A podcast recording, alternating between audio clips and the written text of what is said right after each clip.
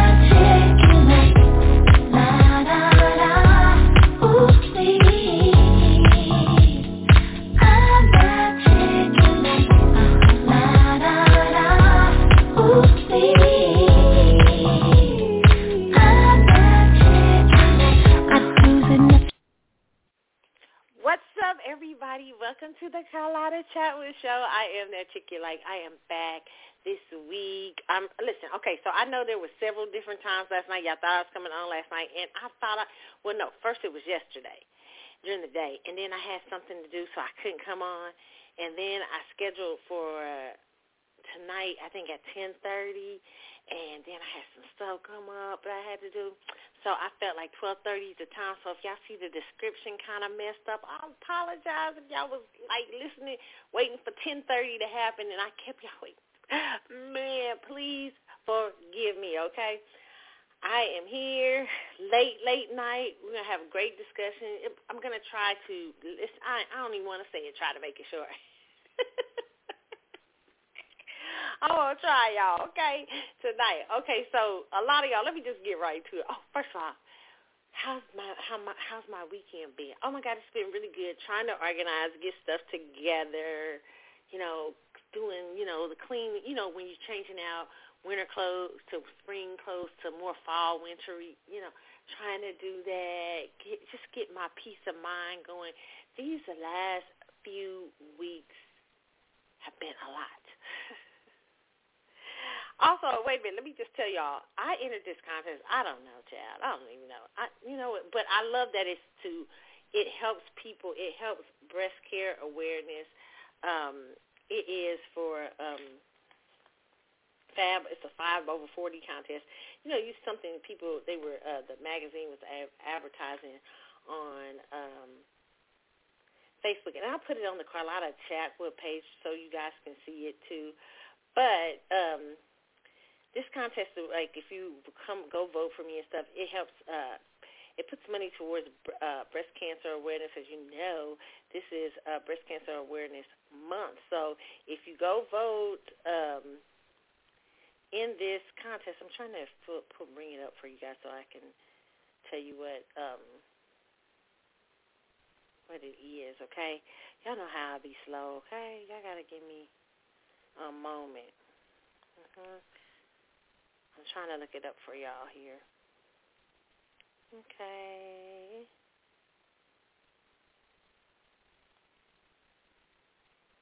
Okay, do I got it? I think I may have it. Okay. So it is um it's for New Beauty magazine, you know, the winners will receive a two page beauty spread, plus you'll win forty thousand dollars. But it's about Fab over forty. You guys can vote if you like. Vote for Keisha. It's Keisha Mahone Tunes. That y'all know my my my name, right? But I, you know, uh, y'all know me as Carlotta Chatwood, which is my middle name and my dad's name. But under there is Keisha Mahone Tunes. You'll see my face. You'll know if you like to vote, and it uh, helps with the National Breast Cancer Foundation. Okay, so definitely go and check that out. All right. So Man, I am going. I cannot wait to talk to you guys about. I, I I'm I'm gonna. T- I'm waiting. So I'm I'm going to talk to you guys about this journey that I have been on the last three to four weeks. Has not been easy for me. Okay, so I I'm not going to talk to you guys about it right now, but I will be discussing it next week. I'll probably I may go live on my Facebook page, maybe and also the Carlotta Chatwood Facebook page to talk to you guys about. um something that I've been going through that I'm wanting to talk with people, all over women especially, okay, about this. So I will discuss it with y'all. God bless next week. But child, y'all keep me in your prayers, okay? it's been a crazy last three to four weeks. I'm like, whoa, it's been a life changing moment.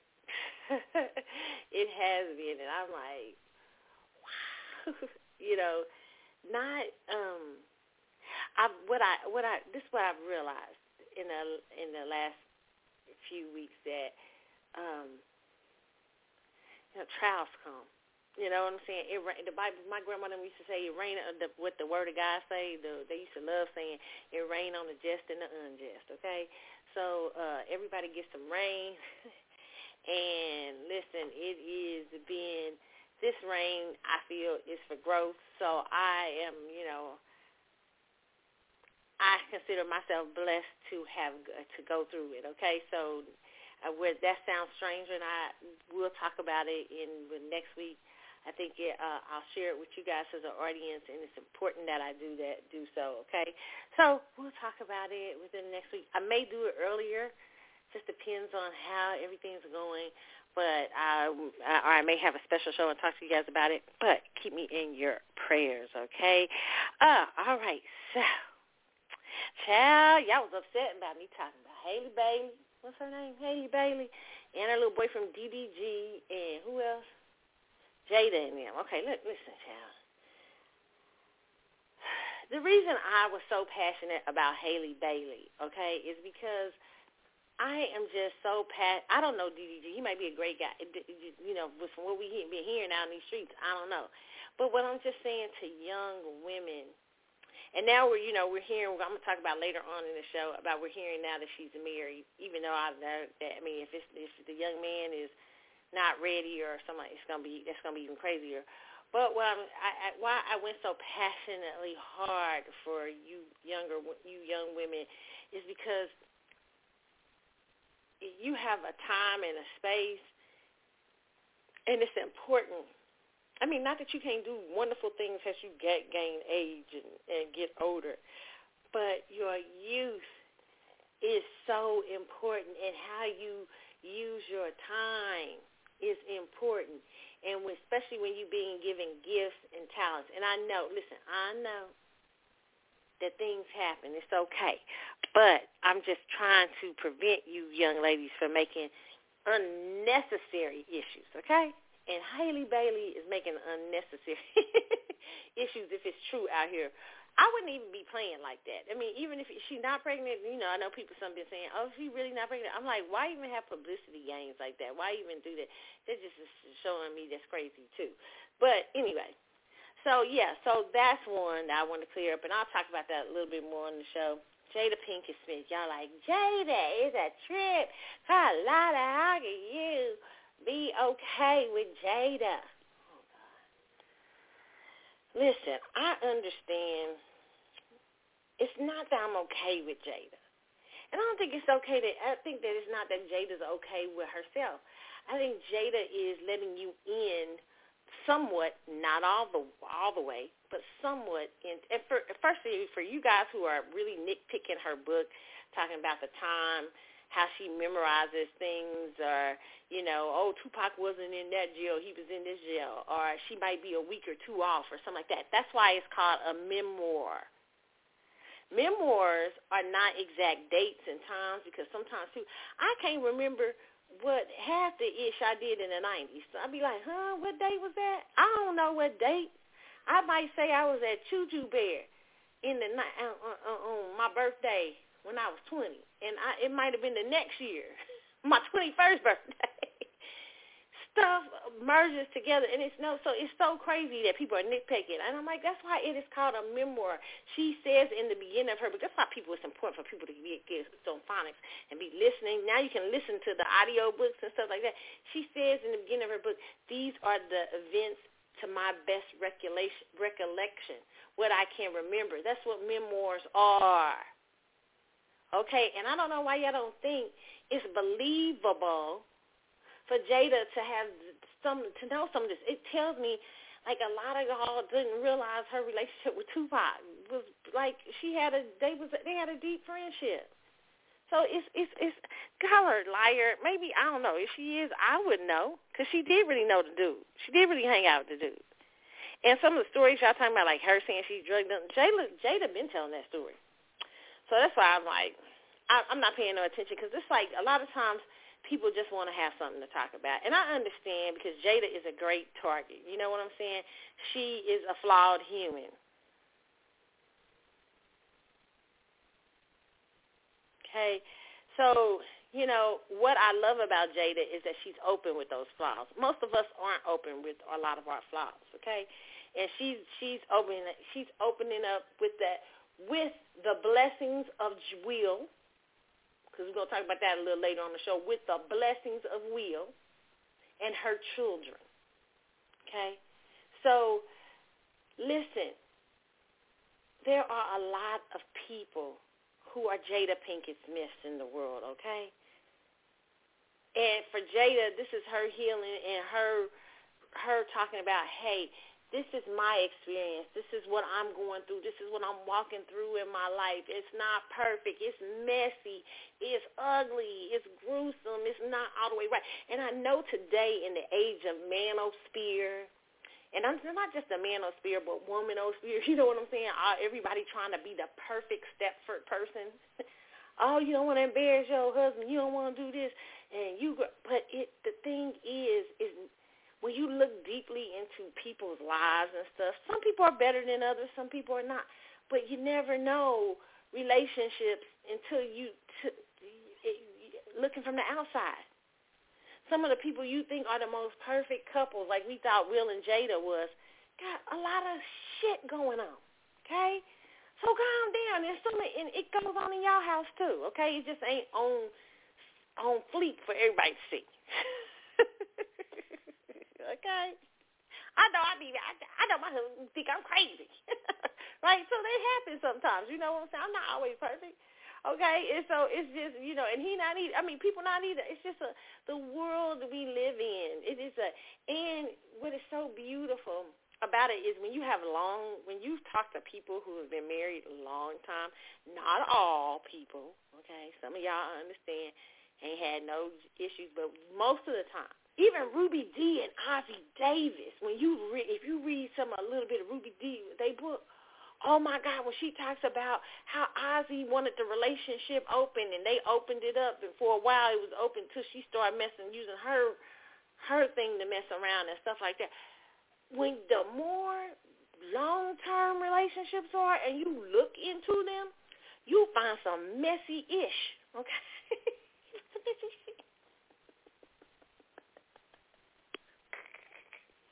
If they and you find that they done stayed together through some wild stuff. I mean, you know what I'm saying? and there are some people who, you know, they're to, they've been together. Like we get ready to talk about Meryl Streep and her husband. Okay, 45 years married, and now she is separating from her husband after 45 years. Okay, because you don't know what goes on in marriage. You don't know why people got married. you don't know what the motives and all that stuff. That's why I'm just saying. So Jada and Will, you know, telling they tea out like this, you know, they just they just showing they showing the, the average Hollywood Hollywood ish going on because they got Hollywood, so it makes it even weirder. It's but the way you some people can can relate to not the Hollywood portion of it because that puts an extra sprinkle and extra pressure okay, and all kind of other crazy stuff. But to the just the sheer messiness of trying to come together, bring two people together and trying to see if it's to work and shit or not. you know what I'm saying? I mean, even my grandparents would not mind me saying this. Even my grandparents, you know, when I when I um when I got older, I mean, when they when I really started talking to them about about like their marriage and stuff, I found out they was messy sometimes. Like they were separated at one time. I was like, what? my girl was like, oh yeah. I remember my papa said, yeah. You know, I was like, wow. So you find all kind. Listen, let me tell y'all, it be all kind of stuff up in, especially the longer these stuff go, the longer these marriages go. okay, so that's what I want to say about Jada Pinkett Smith. We'll talk about her a little later on into the show, child. Okay, because you know, because um, there's some uh, stuff that came out I think this week about that and everything. All right. Um, let me see what else I want to talk about. Uh, it's always some child I be having you know, I don't have really a show tonight. I'm just be, you know, I'm just talking. uh, but um, let's see. See, see, see if I can get y'all. Okay.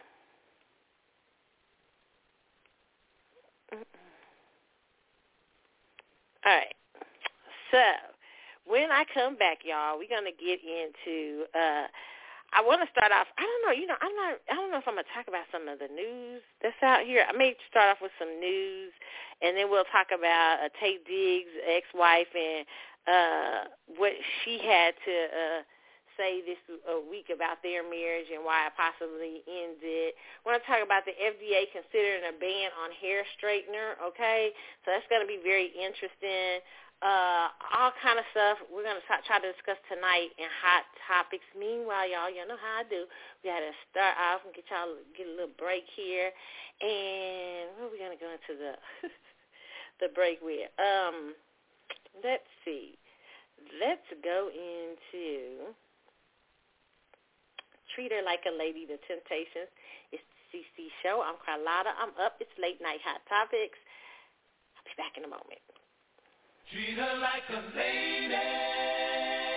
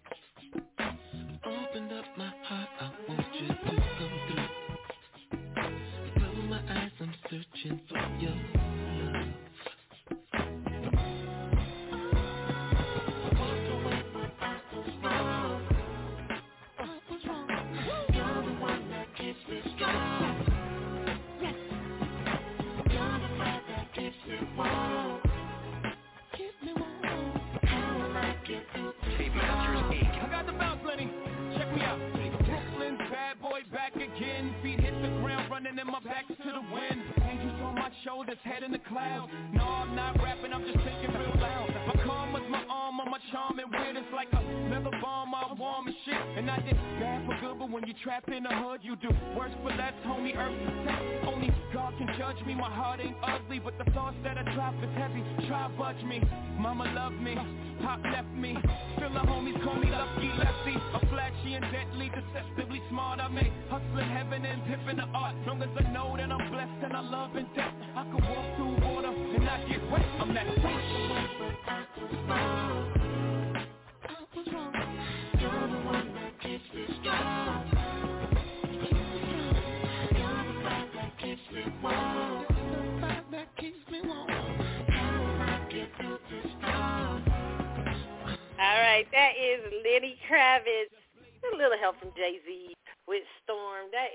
My favorite Lenny Kravitz songs. I think produced by Just Blaze. I think one time I thought it was produced by For Real for the longest, but it wasn't. I think it's Just Blaze.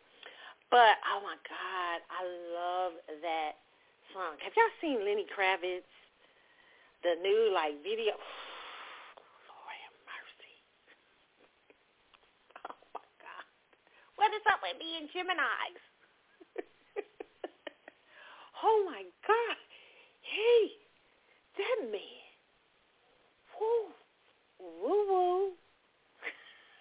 I was like, how old is he? He is beautiful. Woof. Lord, that that little video thing he been shooting, that's hot. Oh, Lord have mercy. Lord. Okay. I was like, oh, oh. oh, it's it. I mean, y'all got to see it. I don't know if it's a new video or something, but it just happened. I was scrolling my timeline one day, and I saw Lenny, like, laying in a bed, like, half naked, like, kind of like the sheet kind of half. I was like, oh, my God. oh, Jesus.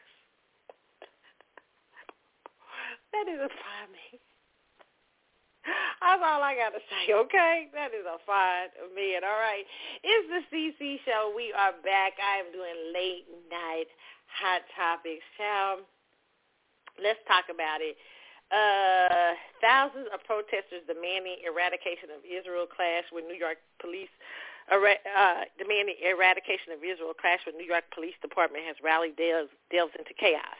This is today, and I think it's in New York. Thousands of anti-Israel protesters clashed with police Saturday night after they refused to vacate the Bay Ridge Street they had flooded for hours. Okay, oh my God, this is crazy. Oh, something gonna pop off. Y'all just keep the prayers going on, okay? But says officers began plucking individuals out of the massive flood as well as from the inside of one pickup truck carrying ralliers of the Palestinian flag waving horde in an effort to quell the out-of-control rally. It got pretty heated, a law enforcement source told the Post, okay? Now, we are moving into Scorpio season, okay? Hey, what's up, y'all? Scorpio's in the house. right? But Scorpio season can be uh, it can it can be a signature for protest because Scorpios are known for speaking up, speaking out. Um, Colin Kaepernick, Colin Kaepernick, right? Um, uh, also, dark times uh, Scorpios can bring are transformative times. Uh, the Middle East. I was listening to an astrologer uh, a couple, a few days ago, and it was talking about how uh, the Middle East in astrology is ruled by Scorpio, okay? So all the dark forces, dark wars, it's, it's just very interesting, okay? So as we move into Scorpio season, we're seeing a lot of transformation, upheaval. We have a Scorpio in the White House, right? Scorpio Cusper, cusping Sagittarius, probably crazy as hell. But, you know, yeah, it's a lot going on. It's a lot going on. A Scorpio with a Libra as a VP. Mm-hmm. A lot. Okay, so very interesting. But it says um, it got pretty heated. Um, law enforcement told the Post. Okay.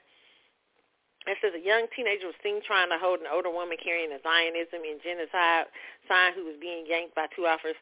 Some rioters lobbed, lobbed eggs and uh, swarming cop. Protesters continued shouting in the streets as well as chanting over small barbecue fires they set up in the road. Now, this would have been black people out there protesting for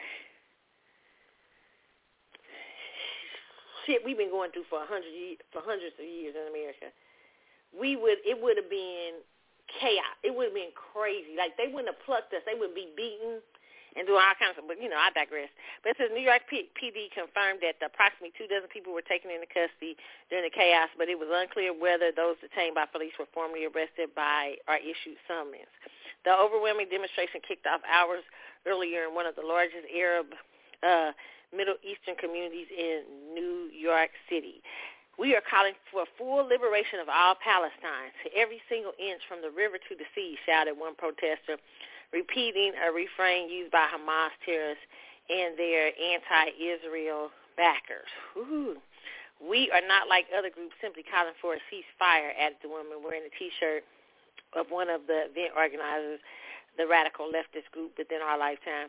We are calling not simply for an end to genocide, we are calling for an end to the siege and an end to the blockade, an end to occupation. Very interesting, okay? Uh, listen, it's a lot going on over there, okay? But they're saying, um, uh, you know, I'm gonna, I'm a person that believes that the, that the mid Middle East and these times like this marks the end times. Um, you know, I used to be go to a church in Kansas City where I feel like he was one of the best pastors, the best theologians of the 20th century was this man named George Westlake. He still, Pastor George Westlake is still alive. He's retired, but he still comes on YouTube and he does his, uh, he, I mean, no, on YouTube, he's on YouTube too, but he does, also comes on Facebook and he does Wednesday nights he talks, he answers questions about the end times and Bible times if you believe in that. This man is so powerful. Was my pastor for many years. Um, he uh, he uh, he he does such he gives such education, great education about if you believe in the end time theories like, you know, people always say, when was the beginning of the end times? And I always talk about looking to 1948 when Israel became a state. Those are first signs of the end times. Even the Bible starts predicting predicts a lot of things about the end times. So it is very interesting how we see all of these things coming to pass at this time in America. And we've got, meanwhile, we've got so many crazy things going on too with immigration, illegal immigration, craziness all across the country. Even in the Bible, it says in the last days, ethnos would rise against ethnos, meaning ethnicity against ethnicity. People would, it would be crazy and stuff. And I feel like this is because the because my personal opinion is the powers that be, the influencers are setting up situations like this. You know, I always talk about, and this, please, I hope nobody gets offended by this, and I hope Jewish people don't get offended or anything, but I always say that to me behind the Holocaust um, were, if you look into the Holocaust, there was a number of people that set set the um, how can you explain it? Set the uh, course for something like that to happen. if you look at the state of Germany, I've talked about this before on a previous show. The state of Germany uh, during before the Holocaust, what was happening with Germans starving, Germans not getting uh, enough things, uh, the Treaty of Vest, I forget the name of it, it with a V, but that treaty and how it hurt the Germans. Then you see an influx of immigrants, maybe some Jews and stuff doing well, how that all feeds a narrative. How that it's just like Americans. When you see Americans, not just to compare the Holocaust to that, but I'm just saying these these powers that are above who are who are orchestrating political events and political um, situations and stuff set the tone uh, for for countries and people to become what they become. You know, uh, of course, it was setting German up for a Hitler. And I always tell people, Hitler didn't come in not saying things that weren't. He attracted oh God, and I, I don't want to. I don't want people to, because people hate Hitler so much, and I and I understand he was a monster, but Hitler came in making points that were happening to the Germans. He was able to seduce them because of what was going on in Germany, right? And so he was able to seduce them to keep and point them towards the wrong group of people to be angry at instead of being angry at the powers that be. And it's the same thing to me. Not the same thing. Not saying that. Not the same thing. But what I'm saying is today in America, when we see an influx of immigrants and illegal immigration, and you got Americans who are struggling to have ends meet and I mean put food on the table, and you got people breaking the law, crossing the border. They know they're doing it. These the government and powers know they're doing it. They're not doing anything about it. Americans are seeing them getting housing, food, shelter, when Americans are st- are struggling to pay bills and finances and stuff like that, and you're meanwhile taking in huge fluxes of immigrants, it sets the stage for people to become angry. For people to start saying, what the heck? We're citizens, or what does our citizenship mean anything anymore? And you set, and these powers that be know that, okay? Because I believe what they they believe that there is order out of chaos they believe they can be the saviors. They could create the chaos and then come to give the chaos some order as they like they're the saviors. So I think that sometimes we don't see the power structures behind and the political influencers behind uh, these events, okay? And our anger and attention gets misdirected to maybe uh, illegal immigrants and no, yes, they are breaking the law, and they should be uh, sent back for breaking the law. However, we don't look at the power structure and our attention to that structure and our um, our ability to check that um, that political sphere so that they won't be influenced by powers beyond. If people are paying attention, it's hard to commit tyranny. It's hard to come against people, okay? But it's because most Americans are are su- in such a defunct state, and they know that that they don't they're not they're not very astute politically, and so they don't know how to fight these powers and stuff like that. Okay, and the same thing that goes for me to me to me seeing the situation in New York City uh, with Palestinians uh, uh, arguing about the freedom of Palestine. Just all, so much stuff going on. Israel, Israel people upset about that. All kinds of things. There has been, there is a political atmosphere that is setting all of that energy up. Okay, so I wouldn't be surprised if this year we have some craziness happen.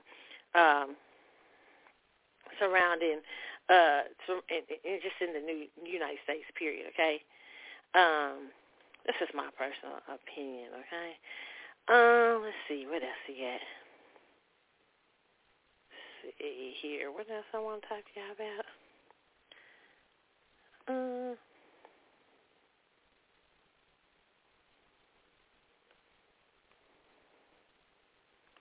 okay. Now this was interesting. Michael Irvin has been talking about his son who is a rapper, and some people have been like, I'm drinking and talking to y'all. Some people have been like, you know, Michael Irvin shouldn't embarrass his son and everything like that. But a lot of people have been saying, no, this is a good thing. It's good what uh, Michael Irvin is uh, uh, is doing. Okay, so but um, Michael Irvin is calling out his son for his um for his I guess for his I guess he he's been uh going around and he's been um doing raps like he's from the streets and stuff like that. So, but here it says former Cowboys player, and this is from Hollywood Unlocked. It says Michael Irvin calls rapper son a poser. Says you grew up in a gated community your whole life. Okay, yikes. Former Dallas Cowboys player Michael Irvin is exposing his rapper son and calling him a poser. He also reminded him about his upbringing and said you grew up in a gated community your whole life. On the latest episode of Skip Bayless' FS1 show, Undisputed, Dallas Cowboy legend and Hall of Fame receiver uh, Michael Irvin speaking with Bayless about controversy NBA player Ja Morant, who has seemingly been wasting away his talent by getting into back-to-back legal trouble with guns and slapping the faces of those who have believed and supported him, has he made his way to the NBA, okay? While offering thoughts um, around Irvin made a comparison to his own son, whose birth name is Elijah, but raps under the monkey or Tarantino. According to Irvin, his rapper son raps about a life he isn't quite lived, so he called him out and reminded him exactly who he grew up his entire entire childhood in a gated community. um, let me see, do we have this up there? Do we have the same clip? I think I had it see Michael Irvin talking about his son. Okay, let's see. Let's listen. Take a listen, y'all. It's hard to say, man, I appreciate all the work and all the things that you've done, but we've had nothing and you've helped. But but I got to continue to move and go forward and, and, and try to do things the right way. And, and sometimes that means you don't got to cut people off, but you got to distance yourself a little bit. You can't be with people all the time and running around. I got a son. He, he, he raps. His, his rap name is Tut Tarantino. If you ever listen to some of his raps, I'm like, oh my God, where did this come from, son? You grew up in a gated community your whole life, but he's rapping my life because we romanticize and fantasize about that old thug life, ghetto life, and all of that stuff when when when we when we used to work to get away from it, now we've gotten to a place somehow we're running back towards it. In the music, and sometimes some of the people that have helped you freaking everything. You know, in, in the days I was coming up, all of those guys that you see, the Ja Morant, them hanging around, those guys were still around us, Key. But it was they they they were like, get out of here stop doing this. You got a chance to make it out of here the right way. So those guys will try to tell you to stop being in the neighborhood. Stop hanging out. Go do what you have to do. It, it's not like that now. The guys are more hanging on and want to go with guys, and, and, and, and you're tearing up careers. Okay, so that was pretty uh very open that Michael Irvin did and calling that his son Uh, listen, I, this is what I will say on this note. Cause some people saying you should, you shouldn't have did that. Some people saying yes, he should have, and all this stuff. I don't know. What I will say is this, okay? I hear a lot of parents talk like this too. Have, have black parents especially, who grew up in the crack era, uh, and whose kids have uh, an affinity for ghetto life or and they don't know nothing about the hood or the ghetto. I even had my little family, a couple of my little family members who definitely is suburban, nothing but white people hanging around, and they was up there rapping hood songs. I was like, what? Know nothing about the hood. What are you doing? right? But here's what I think. Because a lot of these parents, when you talk to them, they always be saying, you know, and I tried my best to raise them you know, so they wouldn't have to deal with that. You know what I'm saying? They wouldn't have to deal with with with that that lifestyle and that hood. And why I respect that and I get it, the kids today that y'all raising, not all of them, but a lot of them, are so they they see they weak. and I don't think it's the hood they're trying to get from you guys. I think what they're trying to get is a sense of uh, a lot of black people, a lot of black elites raised their children when they came out of the hood and stuff in gated communities and everything, and they didn't really talk to them or um, it used to be so like if you had back in the day in the 70s and 80s, if you had cousins that lived in the suburbs, and Black-ish did a good show on this one Halloween. If you had cousins that lived in the suburbs and stuff like that who were more whitewashed, they would come to the hood and they would know the pe- they knew how to navigate the hood, they knew how to navigate the suburbs because the cousins in the hood would help them navigate hood stuff. Even though the cousins would be softer in the, you know what I'm saying, in the suburbs, right? I think what's going on is that the kids uh kids are growing up in suburbs the suburbs a lot of black children having the dream of their parents having everything they've ever wanted. They've got iPads iPhones uh t I mean TVs uh, all kind of gadgets things and stuff like that.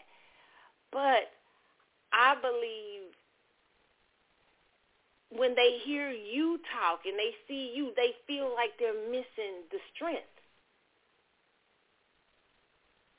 That those neighborhoods help develop in you.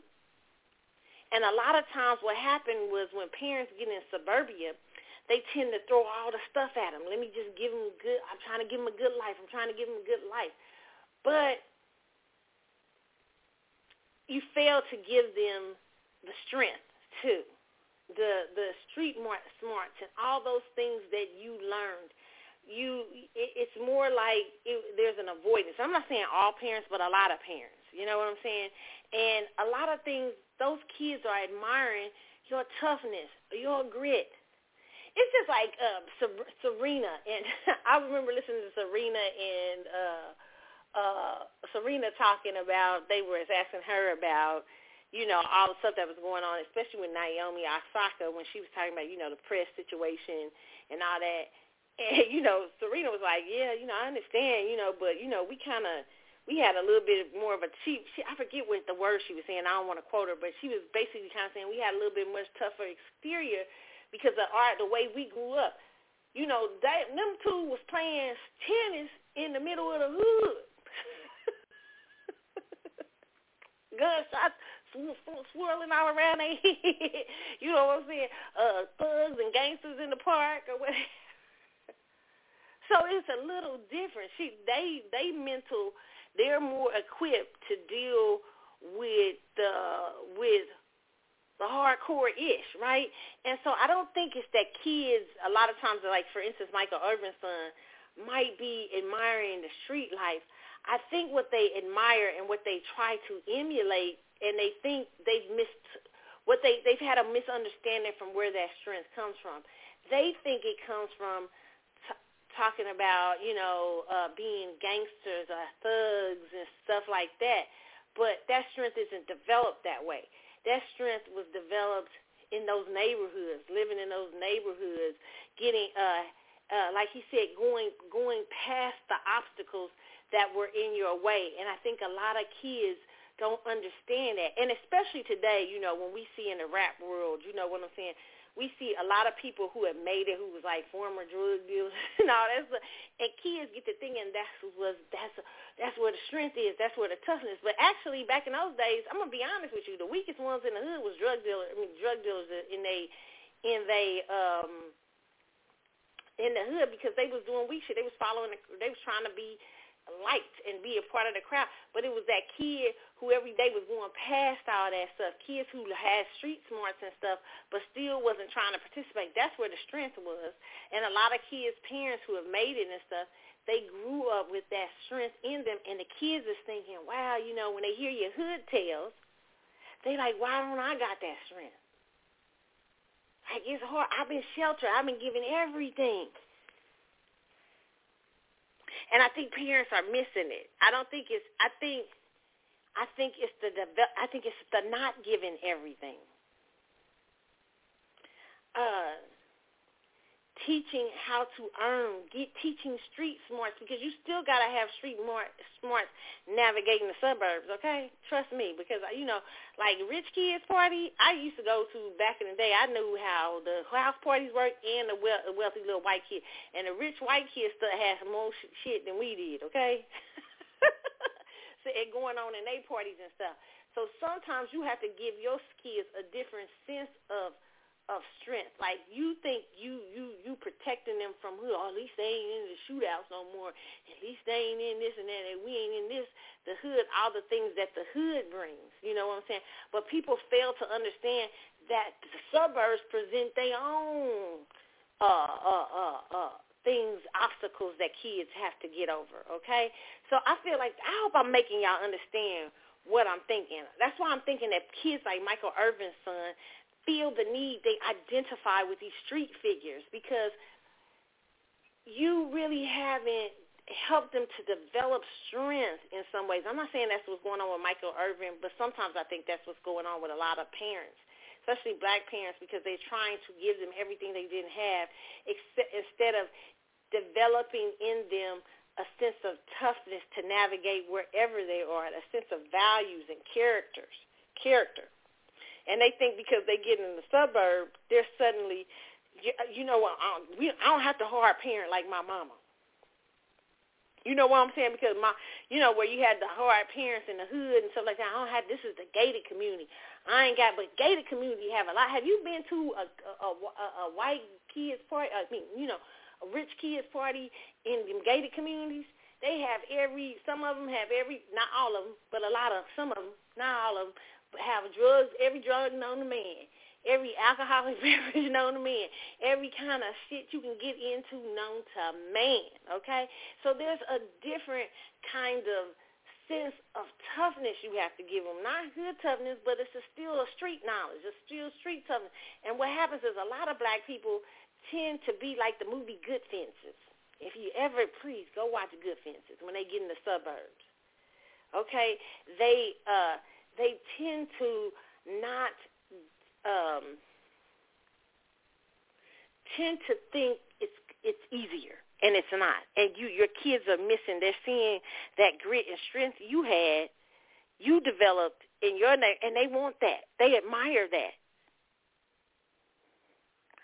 And uh they don't they rather have that than all the shit instead of all the shit you give them. That's why you got a son who grew up in a gated community, but he out here trying to act like he a thug because he thinking, where do I get that strength? Where do I get the street smart like my dad had? Where do I get this and that and this and that? And what's happening is a lot of parents have have think thinking suburbs. I don't have to pass on the same strength. I don't have to teach them how to navigate you kind of leave them out there to fend for themselves and give them a lot of things instead of building up into them that strength and character. And I hope y'all get what I'm saying. I'm not saying every black parent in the suburb. I'm saying a, a lot of times that's what I'm hearing from black parents who grew up in hoods when they bring their kids to the suburbs or wealthy communities and they've made it and stuff like that. They tend to not parent as toughly. You know what I'm saying? Because they they think, oh, we're in the safe valley, but you're not. That's a that's a different kind of ghetto. the world is a ghetto, but that's a new kind of ghetto, okay? And so you have to give your kid it, the strength part portion of it doesn't stop. It isn't just throwing things that you never had at your kids. It's still saying, I'm gonna pass you on down the strength I got, right? You ain't you may not have to run from no gunshots in the hood or gangs in the hood, but you got your own set of pressures in the suburbs. You might have to deal with racist chatter. You may have to deal with somebody not liking how you, your hair or making you feel bad about the color of your skin. Or you may have to uh, navigate through where you can where you can go to parties and have any kind of cocktail and drugs and stuff you want. And you got to navigate through hey, being tough and saying no. And you, know what I'm saying? Okay, it's a different kind of toughness, and I think a lot of times a lot of black parents have not thought about that, and they realize they look up one day and they realize these kids are soft. What's going on here? I, by the time I was 13, I I was staying. I was a latchkey kid. I was staying at home with my supposed to be working all night. You know what I'm saying? and the kids is listening to you and they're like, well, I got my own set of ish to deal with here. You, but you think it's easier. You think it's an easier thing, and you're not parenting. You're not. You're not tailoring your parenting. I still need the same strength you have, but it's a different vibration. You get what I'm saying? I hope y'all get what I'm saying. But that's why I think kids from the suburbs tend to emulate um, hood things because, in a sense, I really actually believe, especially the 70s and 80s, um, parenting was more uh, intimate.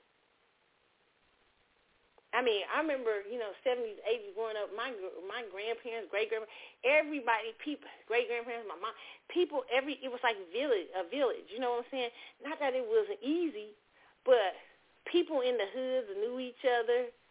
They talked to each other, even though it wasn't the best life. See, this this is what we didn't understand. We were so busy. Yeah, people wanted to get out, but we also didn't think about the beauty of what we were getting. The beauty of growing up in rough places.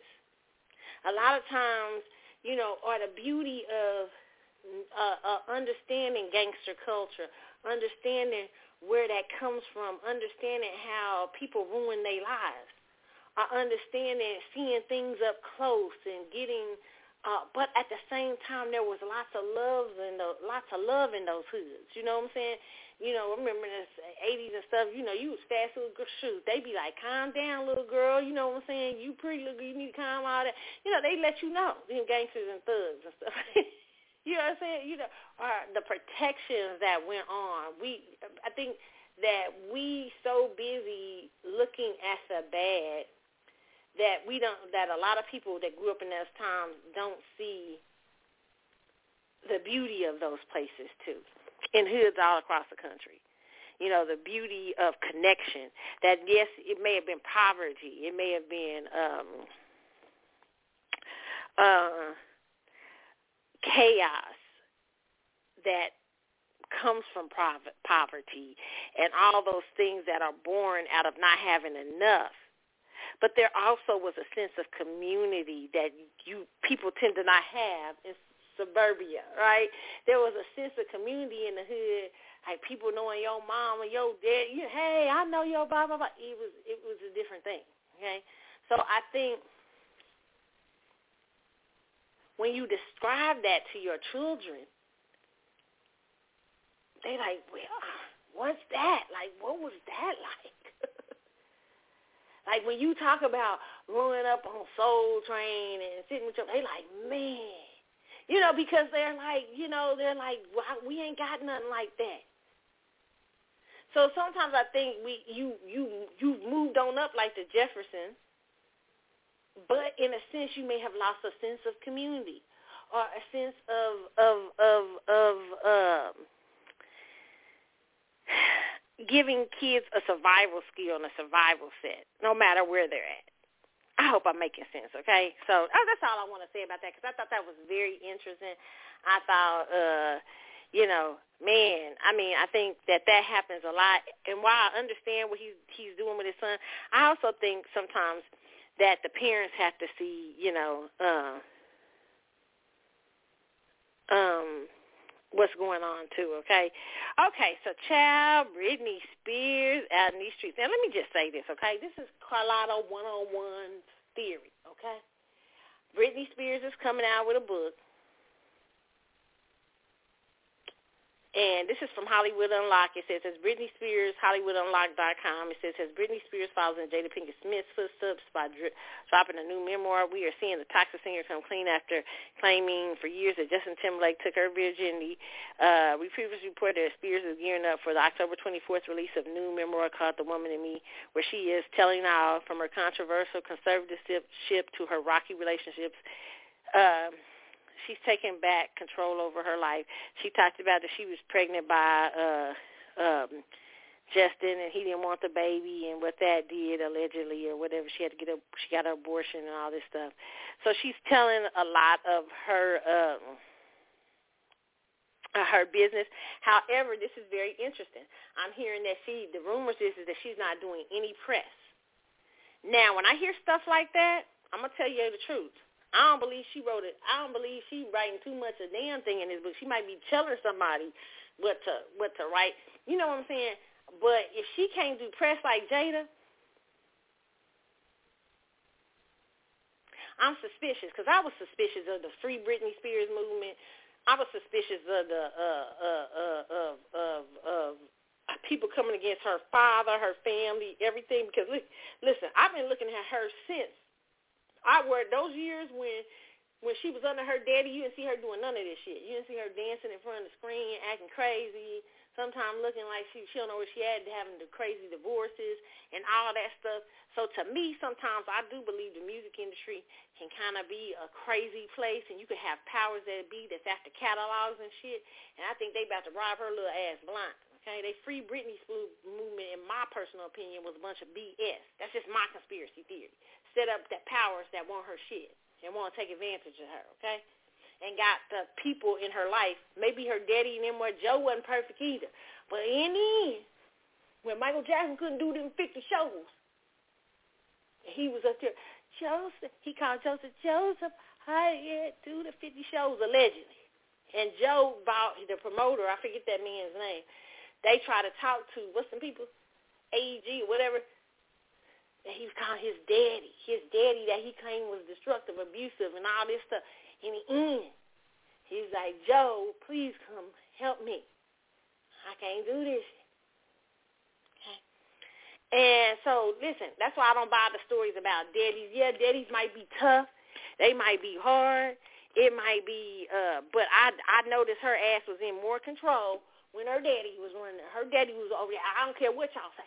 Okay, it looked like to me there was more checkmate going on when her daddy was in control. Okay, I say what I say. And if she ain't out here doing no press, then I'm gonna assume that she's not mentally up to par to do so. And then I'm gonna question who's this book really from. I see what I. It, okay? I see what I see. She need to do some interviews. Ah, that's what I'm hearing in the street that they saying. Um, she's not and I would love to hear her talk about it. If she wants to prove that she's well and she shouldn't have been under that conservatorship, then she needs to be out here talking about it. But if she can't string sentences together and all that, then her daddy probably, like I said, time will reveal, and her daddy probably was a great conservatorship for her. He might have been a little strict. He might have should have been a little better. Maybe he was scheming giving some money out. So I don't know. But what I will say, okay, is that it seemed like it was a little bit more in check. And Michael was doing the same thing allegedly back in the day. Mike, to compare Michael Jackson. Michael Jackson, Joseph Joseph, Joseph, Joseph. I was singing Me and the Rats. I mean, Rat singing the Rat Den and all this stuff. Joseph was they talks about Joseph like but in the end, okay, he was he was calling Joseph. Joseph, wait, do I got? We got a right. Wait a minute, hold on. Let me see if I got an article.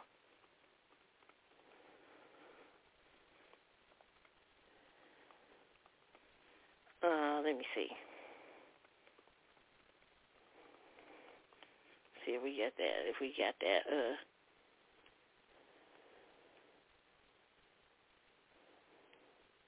let's see. Um,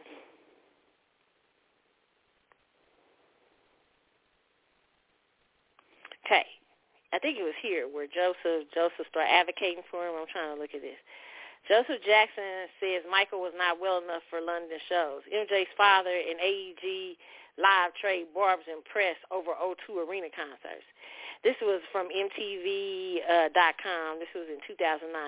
If everything had gone according to plan, Michael Jackson would have kicked off his This Is It concert, a spectacular career reviving series of greatest hit shows at O2 Arena in London on Monday. Instead, Jackson's family and concert promoter AEG Live are trading barbs at, in the press over whether the 50-year-old king of pop was even healthy enough to perform any of the scheduled shows, to say nothing of 50. The comeback tour was a good idea, but the wrong idea about it, family patriarch Joseph Jackson said in an interview with ABC News. Michael told me himself that he agreed to 10 shows, but they went and added all these other shows. I was worried about his health, Joe added. No artist can do those many shows back to back like that. And so I knew Michael couldn't do all those shows without some respite in between. Michael's father and sister, Latoya, have proclaimed in recent interviews they believe the singer might have been a victim of foul play. Okay. He said he believed it was foul play. Uh, let me see.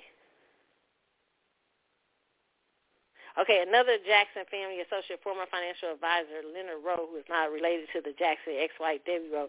So Good Morning America, they even that even though the singer appeared full of energy in a brief rehearsal clip released of by AEG following Jackson's death, the star was not well and physically unprepared for the grueling concerts. Okay, um, and uh, the, the the there was also an article where it says. Uh, Michael called Joseph and asked him to come and help him. Now all that shit talking about Joseph in the end, he got Joseph. Okay. Leonard Rowe, the rumors was that Leonard Rowe and Joseph went to AEG, sitting in a meeting allegedly, and tried to t- tell them, hey, this boy, he can't do these shows. And people started icing Joseph out. Okay? Because when people see you as a money horse, and Michael had been a, limit because he was pissed at his family anyway. See, that's a weakness. They know you pissed. They know you don't like your family. If you gotta listen, let me tell you. Let me say this to entertainers out there, okay? No, let me tell you this, okay? And I know you can have some. Listen, I'm a person that understand you can have some fucked up family, okay? I ain't, I ain't against. you have some messed up family members, okay? I ain't saying go get your messed up family members, okay? I'm not what I'm saying. But I'm saying have some people around you that you love and trust that are like your family. But be careful talking ish about your family. Okay, you know what I'm saying? Because these people will use that against you. And I really believe that's what happened with, in Michael Jackson's case. Michael Jackson, in my personal opinion, spent so many years dogging Joseph's ass out, and it wasn't, and, and it doesn't mean that Joseph wasn't tough, he wasn't hard. That's the era Joseph comes from. Them black men in those eras was different. It was different. Okay, he built up a little super, uh, super family, super musical family. Okay, but he he probably wasn't well liked the things that he had to do and say in order to develop the family, and maybe sometimes he didn't do always the right thing. Okay but in the end, now see, is the same thing with Britney Spears. Britney Spears, I, I don't want to be like I want freedom. But do you have freedom, girl? Or is it another taskmaster over you now that your daddy ain't?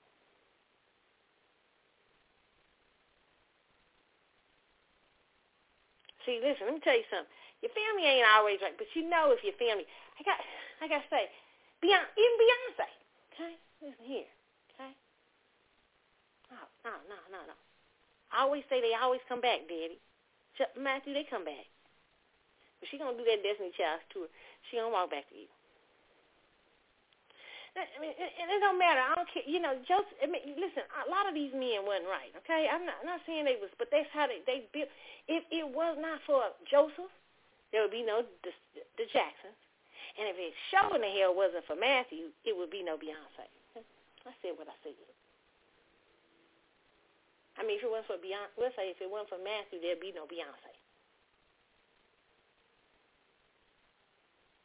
Did Matthew was Matthew good to to, to any shit handling famous stuff? Did he do some wild shit? Yeah. Did he do some shit that wasn't no good? Yeah. But who you think you could trust more, your daddy or Live Nation? Let me check, child. Let me go. Let me stop. Okay. Life for show. Life shows some shit. Okay, that's all I'm saying. you know what I'm saying? Who's really the monsters out here? Okay.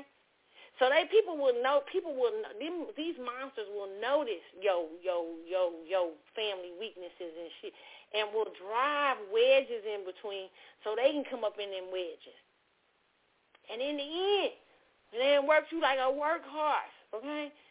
And you got, uh, I need my, Beyonce better be glad she got through these Renaissance tours because she might been calling, man, man, you, I can't make it. You know, we don't know what the shit was going on, okay? But I'm just saying, because at first she was looking like her ass didn't look really alive until she got to Kansas City to the end of the show. She's like, shit, this is the end. she woke her ass up. but I'm just saying, what they put on you, you need to do another, uh, after this, you need to do another 100 city tour for the next album. And you like, she like, I can't do it. DC might call. Probably Matthew. People say, well, what about Jay Z? Eh. In the end, I'm telling you, be daddy. Okay, that's why. I, that's why all the daddies that y'all complain about, okay, these celebrities complain about. I'm not saying the daddies ain't ain't shit dudes, but I'm saying that they they they do care for their kids. They did create these products, uh, which their kids happen to be they're humans, but they happen to also be a product to society, right? So it, it you know, I say the same thing with Britney Spears. Britney Spears, in the end, I mean, you gonna probably understand. You might gonna wish your daddy was still there. And I noticed her daddy been quiet. Let me tell you something. That says another thing too. Her daddy ain't said nothing. He like, all right, I'm gonna let you. I'm gonna let y'all do what y'all do to me. I'm gonna let y'all treat me like I ain't did, I ain't been right to my child. I'm gonna let y'all act like say stuff about me and my family. Yes, we probably ain't being perfect, but I ain't saying nothing. I ain't gonna try to take up for myself. I ain't gonna try to do nothing. And they say he kind of sick right now too. Girl, you better be careful, cause that might be your biggest advocate. Okay, when he gone, they probably really act a fool. Okay, so that's what I'm just trying to say. Okay, we got to sometimes, yeah, y'all got to peep game around here. Okay and it just looked like she. This is. I'm just saying. It just happened to be looking. I could be all the way wrong, but to me, it looks wilder. Um, what's going on uh, uh now with her than it was when her daddy had. Okay.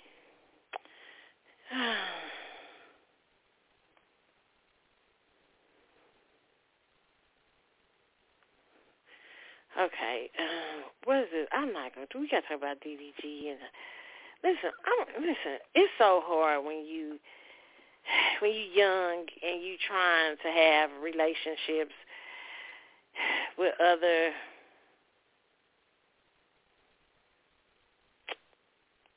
people who trying to be celebrities and oh Jesus. I mean, oh Lord. And a lot of y'all be saying, uh, talking about people bitter because people are warning her because this is a person who did write a song about her. This is a person, allegedly he wrote a song talking about a famous bitch. And see, even putting that out, even if you were just talking about another experience, even putting that out with her running around here is still problematic. It's problematic to her to her image and to her product.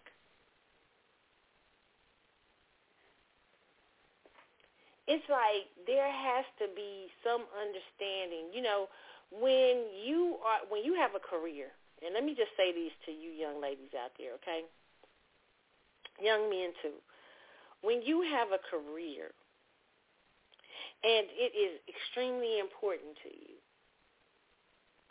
and you are dating someone and you say, hey, you know, um, I understand. It's kind of like what people are saying about Jada Pinkett and Will, which I'm gonna get to in a minute, okay?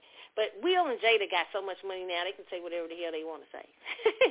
but I'm saying at it, Jada, uh, Jada's held herself. It's been Will is established 20 times over, okay? Uh, but so now's a good time to write memoirs where she's been quiet for many years, okay? Uh, kind of been the glamour wife or whatever. It's just the last 10 years has been kind of wild.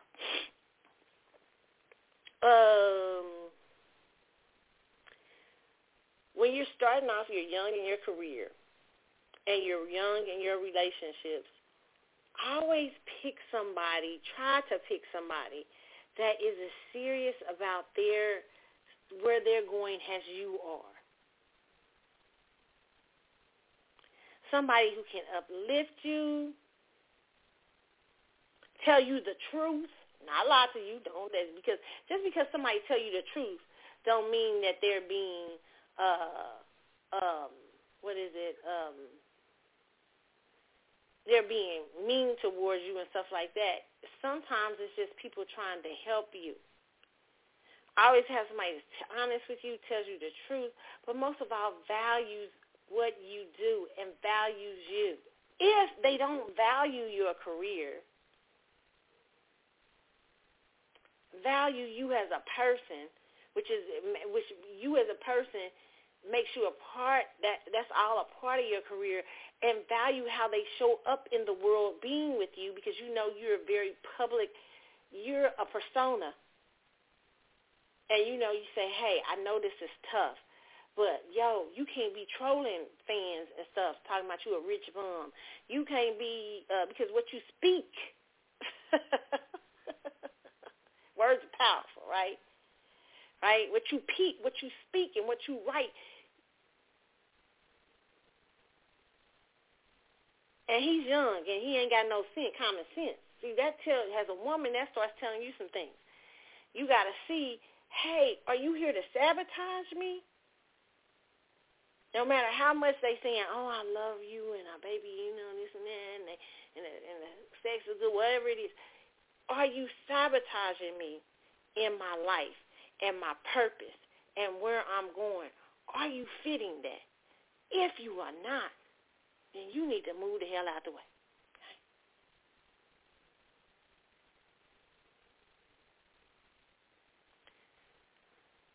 So that's what I say with situations like Halle Bailey. Okay?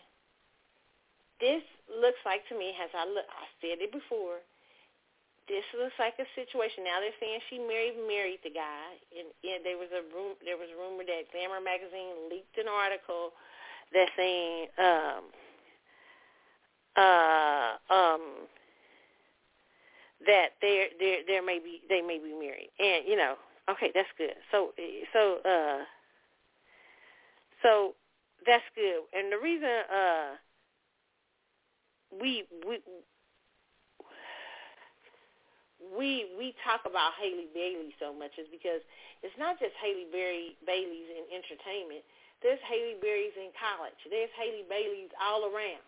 And not so much we care about her in DDG, but we saying this because we're trying to help you young girls recognize when somebody, and he might, the young man might not even realize that he's sabotaging her shit. You know what I'm saying? He might think that's I'm just acting my being myself. I'm just doing what. Why your fans can't say? And it really, it may be just a sense of you're mismatched. Maybe it's a sense of, hey, guy, you can't handle your listen, you I this what is your goal? Is your goal to be you have to decide what your goal is to be. You know what I'm saying? When you get involved in relationships, who you are has a person, a woman is very important. Okay? When you're young, developing who you are as a person and what you want. Maybe Halle Bailey want to be DDG's wife, and that's it. Maybe she's done with the entertainment business. I'm like, cool, go and be his wife, do whatever you got to do. that's what you, you don't. Maybe you don't want. She ain't. She don't really want it no more. Okay, and I can respect that. Then move out the way so these other little girls can get at it. You know what I'm saying? But for you young women who are trying to have careers and things like that very early in your career, pay attention to how how that person values you and values the thing and the purpose you are put here for and the thing you do. And if they don't value that, same thing, young men. If you a basketball star and you like, you know, hey, you know, I, I'm, I'm, this is, I'm gonna use that as an example. Okay, you a basketball star, you dating somebody, and you got to be at practice every day at five o'clock. Now you got a girlfriend. You like, hey babe, every day at five o'clock from five to seven, I can't talk to you. Straight basketball, right? I'll talk to you at seven forty-five, at eight o'clock. But she's up there every day at four forty-five talking about, F you in your basketball practice. Why you can't spend no time with me? Why is it always about basketball? And you had already told her because you got a mission and a goal. I want to go to college. I want to play college basketball. I want to go to the NBA or whatever. And you have to set yourself discipline. But she keep screwing up your discipline. Yes. See, you got to question. You got to say, even no matter how much passionate and how much you like each other, you got to question, is this chick the chick for me? Because she's sabotaging me right now with one of the most important things I want to do. And if you haven't talked to that person and helped them understand, hey, I'm trying to be a baller. I'm trying to be this and this and that, and they continue to sabotage you, and they continue to drain you, then you need to question that thing. Okay? Or they don't they they they don't care anything about you. Like you might be saying, hey, right now, um, I'm gonna use a condom when we have sex. So let's just say, for instance, I can't afford kids, and they're like, no, I want no condom. you know what I'm saying? Or the man is saying, for you trying to sabotage you, you gotta ask whether they value the same things you value. That's all I'm saying. I'm trying. I'm telling y'all wild scenarios because this is the scenarios people, young kids, be finding themselves in, and sometimes don't know how to make the decisions or the right decisions. And it starts early in your life. You have to make these powerful decisions about love and relationship. And trust me, you'll make them the rest of your life. But you have to be able to make these decisions about, you know, who, what is best for me. You know what I'm saying? So I'm going to take a break. I wanted to say that because a lot of people was going off about the Halle Bailey DDG thing. That's where I was more concerned, okay? Because everything, it, it, it's not her particularly, but it's that uh, so many young girls are in these situations in other ways, okay? Like if you were going to school and you got a little boyfriend that's always coming around, or a little, or same thing with a guy. You got a little girlfriend that's always disturbing your study time. And when you done told her, hey, babe, I'm trying to stay in, in here at Morehouse. you know, I'm trying to stay at Florida State. I got study. And she always coming up there and messing. Are you a distraction? Are you here to help me? You know what I'm saying? So we'll get back. We'll get all that. I will talk more when we get back about more stuff. And I'm going to Jada Pinkett and Will when I get back so I can answer that for y'all too because y'all was saying stuff. Y'all was mad at me about that. Okay, so we'll talk about that a little bit more. But I wanted to get that Halle Bailey and my deeper thoughts about that out of the way. Okay, so you guys, let's listen to a little bit of Maxwell off It's the CC show. I'm Carlotta. It's late night. I'll be back in a moment.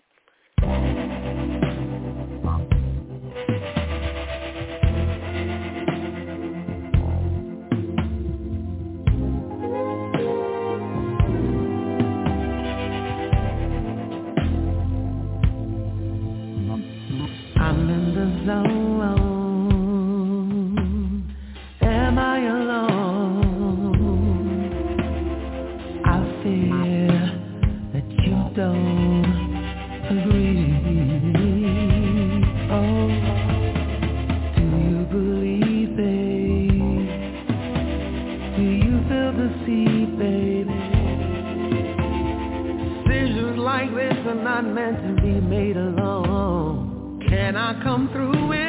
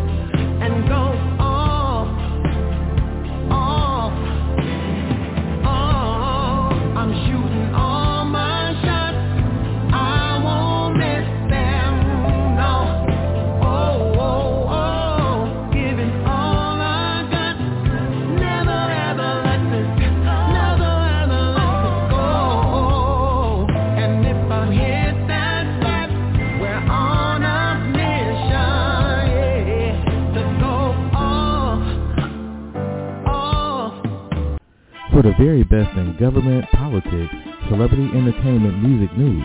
Tune into the Carlotta Chatwood Show right here on Blog Talk Radio.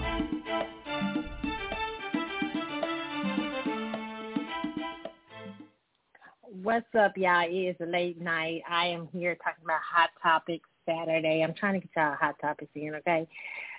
I know I said I was going to be doing less of these shows, but then I keep changing my mind. You know how I be doing, okay? It might be less later on, okay? But, you know, it is what it is right now, okay? All right, that was Maxwell and Off, okay? Maxwell, what's he at, like Norfolk or something tonight? I saw some of the video. Yeah, uh, my aunt, it was so funny because my aunt was like, are you going to see him at the, in New Orleans at the Classic? And I was like, no. But then I did so I looked and I said, well, maybe should I try to make that trip? Because I thought about it because it was like I was like, dang, it's you know, it's right after I have something uh big going on with me, and I was like, man, maybe I should go, you know, to lighten the load and lighten my energy, you know, after that time or something like that. So who knows? I don't know. Okay. And then my friend was like, "Are you you seriously not going on the?" I said, "No, I'm I, I've made that decision. Okay, I think so no, yeah, uh, right now for the cruise, a no for me. But uh, yeah, uh, but they're doing more advertising of it. I'm seeing a lot more now. Okay, the cruise. Okay, me tell. Let me tell you what would probably be smart. You know, more advertising is good, but you know it'd be cool to neatly see you do lives talking to each person that's going to be on your cruise. That's my personal opinion. Okay, I mean, if Maxwell, somebody know Maxwell, let him know. you know, get people hyped about it. I mean, it seems like it's you know selling well. Okay, so in spite of you know what y'all know. Okay. All right. So let's talk about more uh, news out there. Let's talk about Idina Menzel saying, talking about her interracial relationship with Taye Diggs played a large part in the pair's divorce. Okay. This is according to um, themessenger.com. It says the Tony Award winning actress opened up to Jesse Tyler Ferguson about um, how race impacted her former marriage to fellow actor Taye Diggs. It's been nearly a decade since former Broadway power couple Idina Menzel and Taye Diggs first separated after 10 years of marriage. And Menzel recently opened up about the more complex reasons for the pair going their respective ways. The thing that came into play more, I would say, and Taye has talked about it too, is the interracial aspect of it. Menzel told friends told friend and colleague Jesse Tyler Ferguson over a candid conversation in a meal on the Modern Family Stars podcast, Dinner on Me. The actors first met while working on Rent, which debuted in Broadway in 1995 and were married in 2003. The Frozen star went on to explain that the differences in race, ethnicity, and sexual orientation didn't have an impact within their theater cohort. We all love each other and sleep with each other, as she put it, adding that things changed drastically out in public, away from a tight-knit, inclusive space. Teddy was on the cover of Essence and Ebony and being interviewed by all of these black journalists. And I think he had his own stuff to deal with with that, Menzel shared. And it seemed like there was some disappointment in the community with him because he was married to a little white Jewish girl. And so I took on that too. Diggs and Menzel were uh, version of stars. Okay, let me just say this. The community didn't give you that much. You know, the, the community is not responsible for your divorce. I mean, I, I, I, I don't think that's what she was saying, but it sounded kind of like that's what she was saying. What I think happens in a lot of these interracial relationships, first of all, let me just say this. I do believe what we see in Hollywood a lot of times, and a lot of black people sometimes get discouraged and talking about when they in Hollywood, they always picking white girls, or when they singing, they always picking white women or white men or whatever. I do believe believe there's a psychological lean towards how uh, Hollywood picks talent. Doesn't mean these people are very talented. They're, they're not very talented, but I think also Hollywood preys on idealism, weakness, uh, the weak. I do believe that. Some people are strong and, and disciplined in their talent, but they not may not be strong in uh, uh, their mindset regarding race, regarding um, how they show up in the world. They may be confident in creative exploits and talent, but not confident in how they see themselves, how they understand themselves, you know, um, as humans on the planet and their experience, right? Uh, Taye this is what I think happened. I, this is Carlotta one-on-one theory to me that happens with a lot of these men who marry interracially. And like she said, they were in the close confines of the theater group. I think that a lot of times, not all the time, and I'm not saying this is going on with Taye Diggs, but it could have been. Black people in America, especially in America, if you grew up black in America, in black traditional America, race has hit our people hard. America was one of the most racist, yet had a lot of opportunity country on earth, okay, in terms of how black Americans were treated throughout uh, the civil rights era, after 1865, after Emancipation Proclamation, failed Reconstruction, separate water fountains and segregation in the in the South, to how uh, we viewed ourselves, how race was handled on plantations in America, with colorism, so many things going on. Um, there is a lot of black rage, black um, mental issues, right?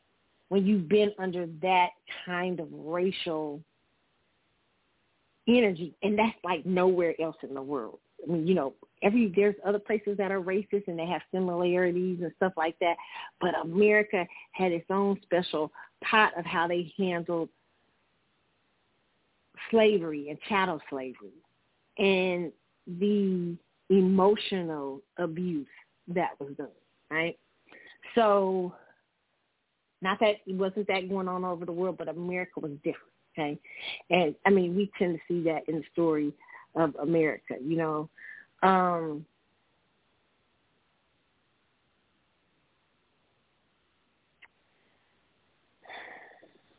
So you will have a lot of people who will not like grew up in certain areas where they may be racially in denial and not dealing with the hurt that race has done.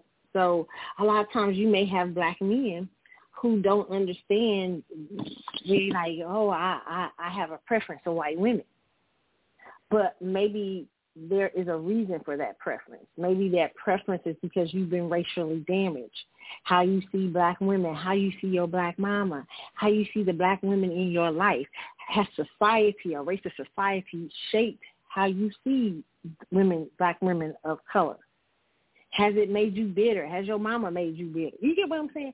And so when you come outside that, when he came outside that world and he gets confronted with those questions about, well, you know, what made you decide date interracial and stuff like that, and has he probably found himself at a tug of war in his own self with those questions because he hadn't asked those questions before he married her, then that's probably where the damage was done. Because what she probably didn't realize is that she might have been dealing with somebody who was who had been uh, who racism in America had made sick.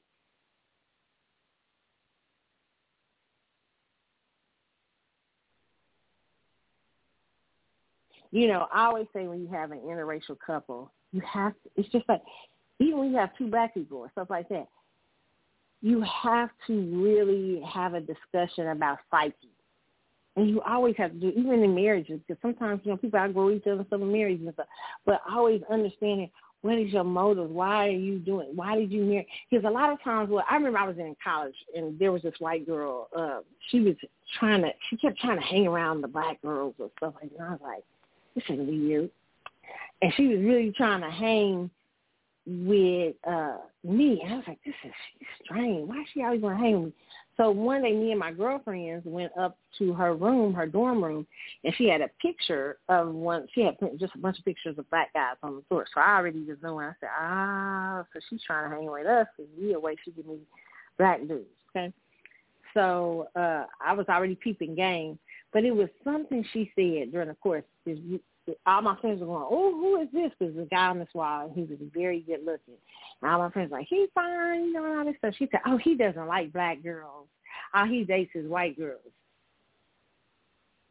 And they like, what? You know, my friends and stuff like that. But me, I'm like, hmm. I said, so wait a minute. I said, who is that to you? And she said, he's one of my best friends. I said, interesting. I said, so you have a lot of friends that are black girls, right? And she's like, yeah. And I said, so you find it okay that he doesn't like black women? And she was like, I don't know what you mean. I mean, I can't choose who he likes. I'm like, yeah, but he's racially uh prejudiced against his own women, and you find that not to be a problem. And yet here you are trying to hang with black girls again. right? I mean, I, do you know he has a problem? I don't understand what you're saying. I'm, I'm that's what you're saying to me. I don't understand what you're saying. I said, and how many times does he talk about black women around you? She said, I mean, I don't know what you mean. I said, I mean, when he's discussing with you why he doesn't like black, well, he says he don't like, he doesn't like black girls because of the way they act, because of this and that. And I said, what do you do to combat that? She's like, well, I really don't know. He's from that group. I said, but you got white girl, you got white friends. As a matter of fact, you hang around some. I mean, you got black girlfriends. As a matter of fact, you hang around black girls right now. So a lot of my friends like, Key, Key, oh man, he's going so hard on her. Don't be so. I said, nah, because I'm really wanting to know what's up. She think it's cute yeah, she got she best friends with a dude that don't even like his own people. And she ain't she don't feel like it's a question, but yes, she wanna hang around y'all. So I said, It was nice talking. It was nice knowing you. I never talked to that girl again on campus. My friends can tell you. And later on my friends saw it too. Said, She's just trying to hang around with us get black guys. I said, Well, you should have known that because she's friends with a person, said she was best friends with a guy who's a black man who disrespected, who did not like black women. And how can he be friends with somebody who had who's black and who got self hatred and stereotypes. Like you don't want most people who healthy don't want to be friends with people who got a lot of self hate. Like if I had if I had a, a a a white guy friend and he just told me he uh, hate white women, I'd be like, that's strange. Why do you hate white women? like that's self hate to me. Like what's what's the deal with that? Oh yeah, what's wrong with that? You ain't met every white woman. You know what I'm saying? So to me, that's a red flag in friendship. How am I be friends with them? I got friends that's white women. Where's, I don't get you. I don't get you. right? So, so to me, I, I feel like a lot of times people will marry people with these self-hating energy, and these women will feel sometimes that they're better than. Oh, well, he doesn't like black girls. He we dated, but you know, and it'll make you feel like that's a flex you'll marry this man knowing he don't like his kind, knowing he got uh, racial probably issues and problems. Yet you say, well, I don't really have anything to do with it. I mean, he does like white women, but he doesn't seem to like his own kind. Well, I would see that as an issue. If I was dating a white man who didn't like white women, I'd be like, well, what is your problem? You got a fetish or something going on with you? Is something wrong? So they don't ask these questions. And so a lot of times is what you'll have is you're not realizing you're married to somebody who has issues. Mental issues. Like I talked about Meghan Markle. And I said, I think here you didn't realize black rage and race rage and what's going on with Meghan and how Meghan sees the world racially and things like that. You don't know, understand how much uh, race damage can happen in America. It's like um, even when uh, what is it? Uh, black women. I remember black women get got mad at Wesley Snipes for dating white women. They got mad at uh, uh, who who else is it? Uh, Michael Ealy for hiding the Arab girl he was. I mean, I mean, because black women feel like, whoa, like, were you playing us? Or like when they think of or Maxwell, when Maxwell was dating white girl, when people, people was hot, y'all was hot. I, that's one of my favorite times. I always talk about that.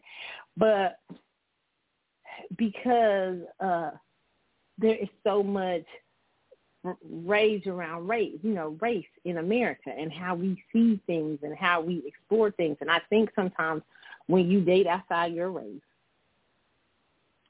that the one thing you have to explore is stereotypes and race. Do you like this person for this person, or do you like this person because uh, you have a fetish, or you develop some sort of uh self-hate energy or you'd be surprised like i've heard people say stuff like i like white men because i want to have a yellow baby or i want a mixed baby I don't want a baby that looks like it's crazy shit. It's people that are so psychologically damaged from race. And you see it a lot in the diaspora too. Very interesting. I just say that when you have, if you're a person who who's dating somebody of the other race of another race, it is your duty, in my opinion, to explore why they've chosen you. And recognizing, are you a pattern? Are you a fetish? Is this somebody who has self-hate problems? And I want to, because it'll come out in your marriage.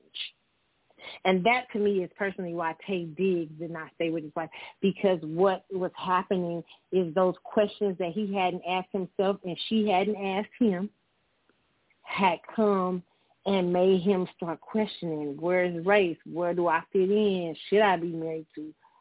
I mean, you know, a black woman. How do I feel about black women? Probably all those things in your head. You're struggling. Am I a sellout? Am I this and that? Those are inner thoughts and inner things.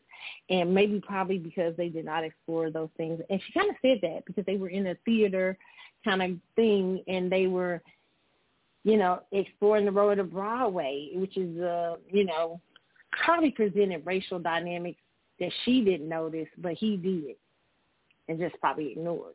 You know, so um, I say that it is your duty, even when you're dating someone in the diaspora. I even say this: if you're a black person, you two black people dating, and you're from one person's from Jamaica, or they families from Jamaica, and you from uh Haiti you need to explore each other's background. Is there a respect and an affinity for do does this person have a respect and affinity for where you come from, from your people or your people's background and stuff like that? Uh, do uh, do you understand? Or do they understand you? If you're a Black American, you dating someone outside of even Black American. Uh, hey, do you understand what Black America is? Do you respect Black America as a group? You know, or do you respect uh, uh, Afro Latinos as a group? You know what I'm saying? So you have to ask all those questions because those are because those are questions because you're dealing with different you're dealing with people with different experiences raised by different people in different households. And black on black, when you marry to black and black people, you have to talk about differences and stuff. Black Americans and black Americans or something like that. But you definitely have to do when we're talking about race, we're talking about the diaspora, any of those things, where things are very different. Okay, and you don't share generality in, uh, in culture and stuff like that. So that was very interesting. I thought very interesting that that, that she talked about that. Okay. Um, What's next we're going to talk about? Will Smith and J-Lo. Okay. Child.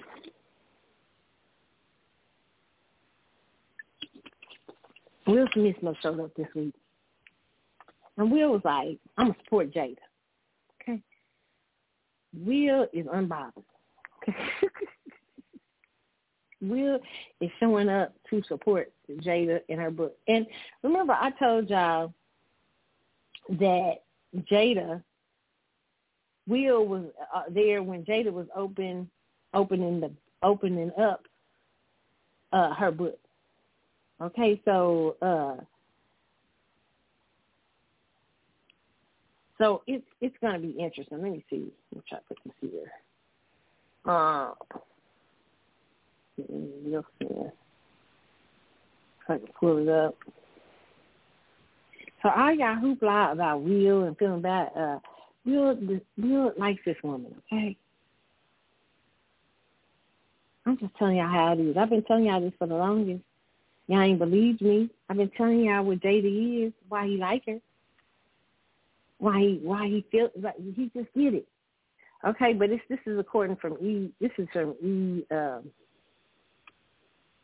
E News, um, E News is saying entertainment, uh, uh, dot entertainment news MSN. It says ever since Jada Smith kicked uh, kicked off the publicity tour for her new memoir, Worthy, last week, the public has been learning a lot about her marriage to Will Smith, namely that the couple separated in 2016. But in some ways, it seems their current relationship is as strong as ever, which the two affirmed Wednesday night by appearing together at a hometown book event for Pinkett Smith.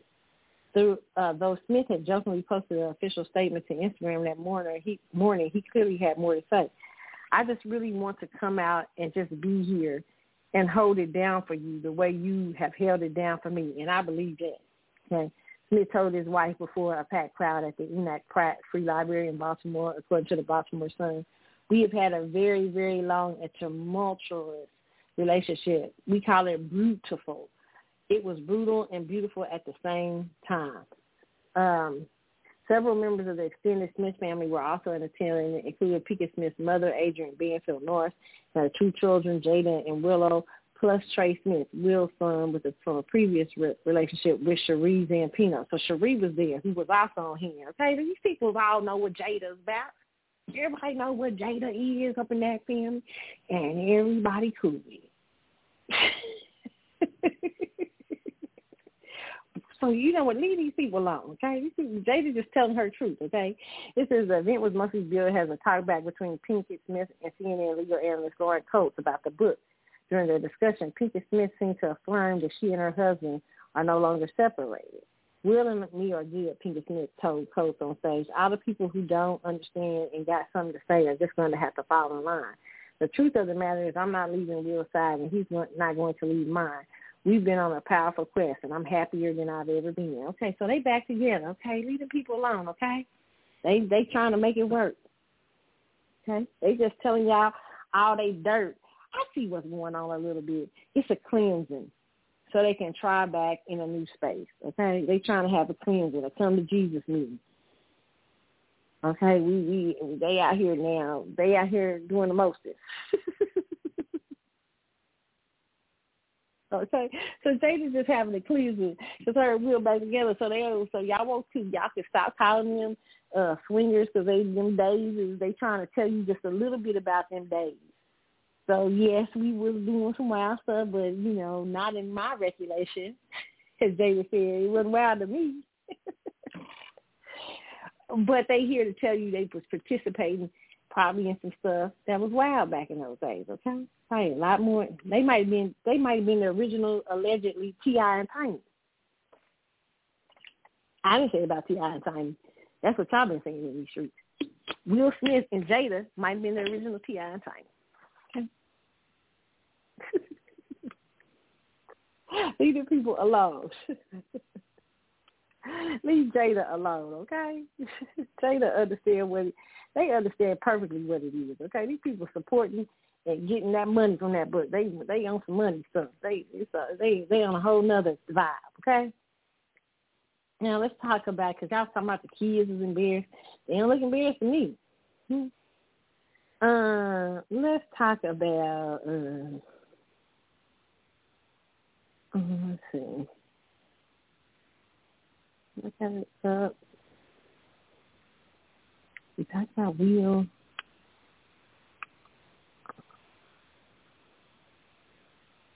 Okay, y'all. Trying to pull up the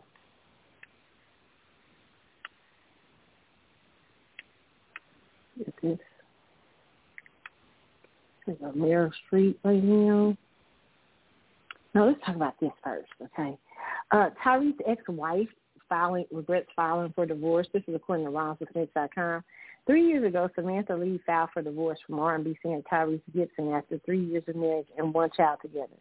Samantha admits she had the wrong people in her ear and regrets ending her marriage the way she did. Interesting. Okay. Let's hear you, Squat. What are you talking about? What you out here doing? Let's see. Let's, uh, let's talk about this, okay? Let's see what she's talking about. Okay, now this is her on the Players Club 01, okay? Let's see if we can listen. What happened to Queen? Nah, I got it. Okay, I think I got it. That's the wrong thing up. Um,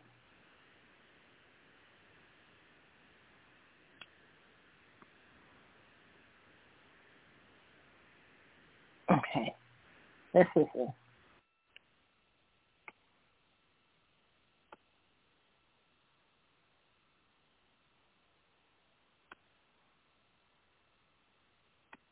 I don't know who she became I realized that this was a woman that was very simple.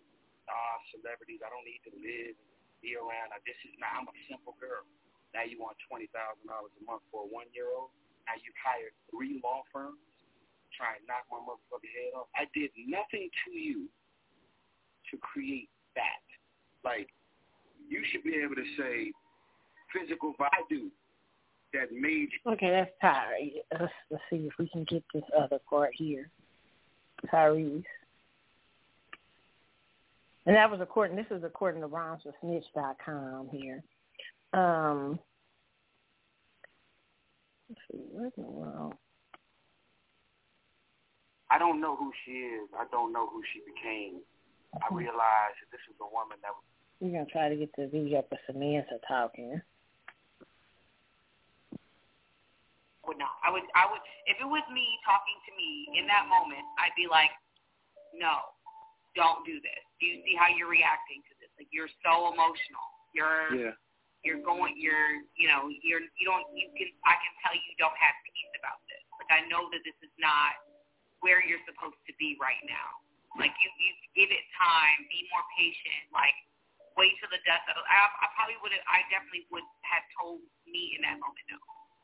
Got it. Lawyers, court systems win. In this. No, families don't win in divorce. Yeah, I've heard that before. Lawyers win. Um, they win.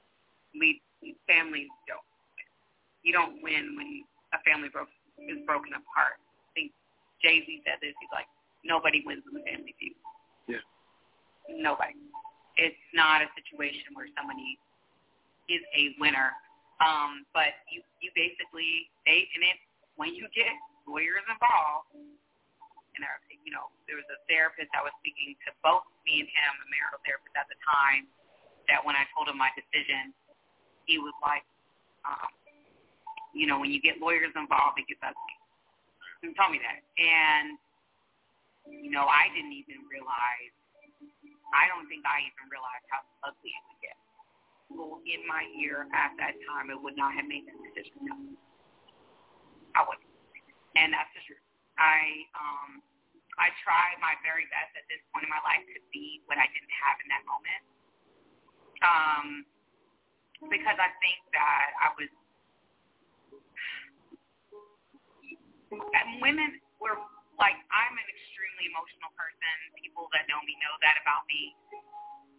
I'm the kind of person that like okay, and I can ruminate. I can get so lost in my thoughts. I know a lot of women are like that. Like we're a lot, not all of us, right? But some of us are.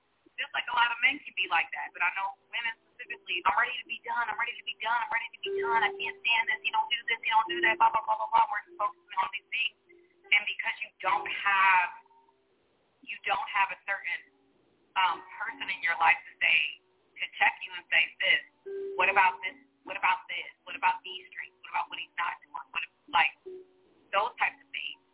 Um, that that can that can get you thinking about the positive aspects of this person that you may not be thinking about when you're upset. You're only thinking about what you're mad about you're not thinking about all the other positive aspects of this person. Um, and so in those moments, you need somebody to be the, the person for that person. Yeah. Um, in those moments. Okay. Listen. Oh, Jesus. Okay.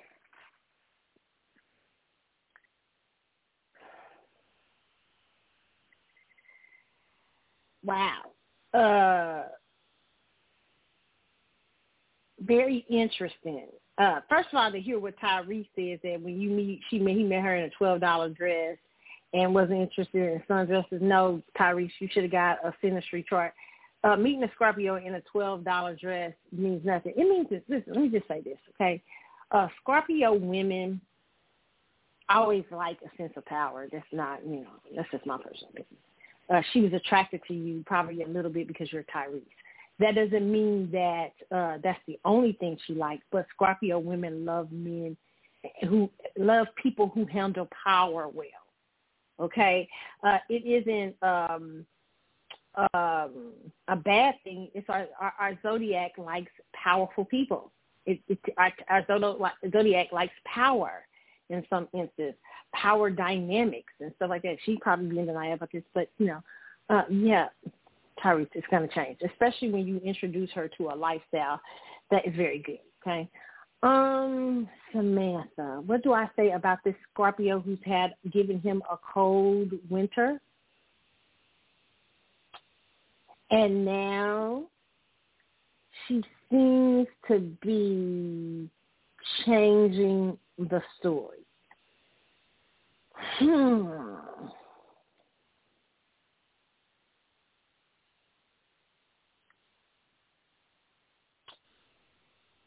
This is interesting. I want. I have to look at her chart. um, what I would say probably about this might be a lot of Libra there. No offense, but um, Scorpios are usually pretty sure. I have a lot of Libra in my chart, so sometimes I can be undecisive. I can be an emotional creature, but I can also be a very airy one too, uh, and be straight logical. Um, but usually, when a scarp is done, a scarp is done. Like you, not all the time, but when we just, it is something that she must be missing.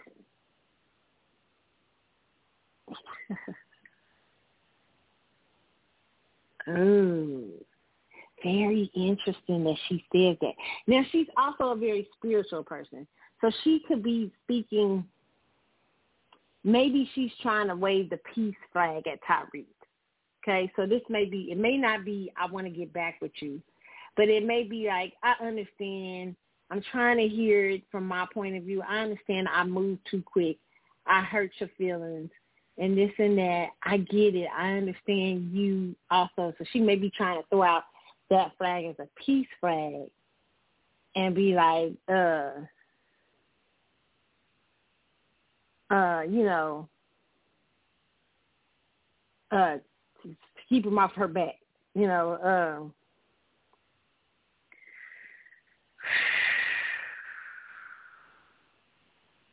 I mean, Tyrese technically to me is still there and still very much likes you, Samantha, if you want to go back.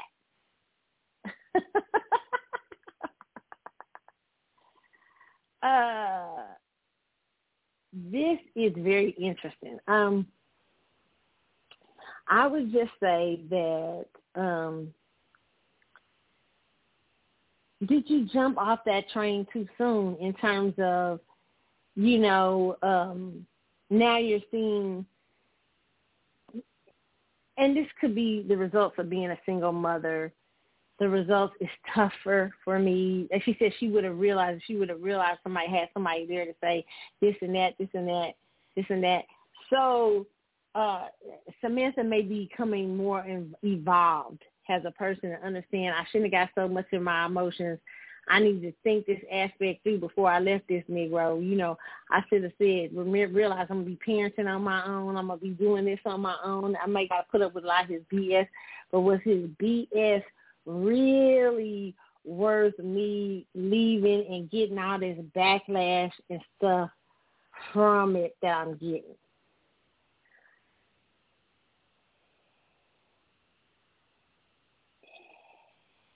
It makes me think Tyrese might be right.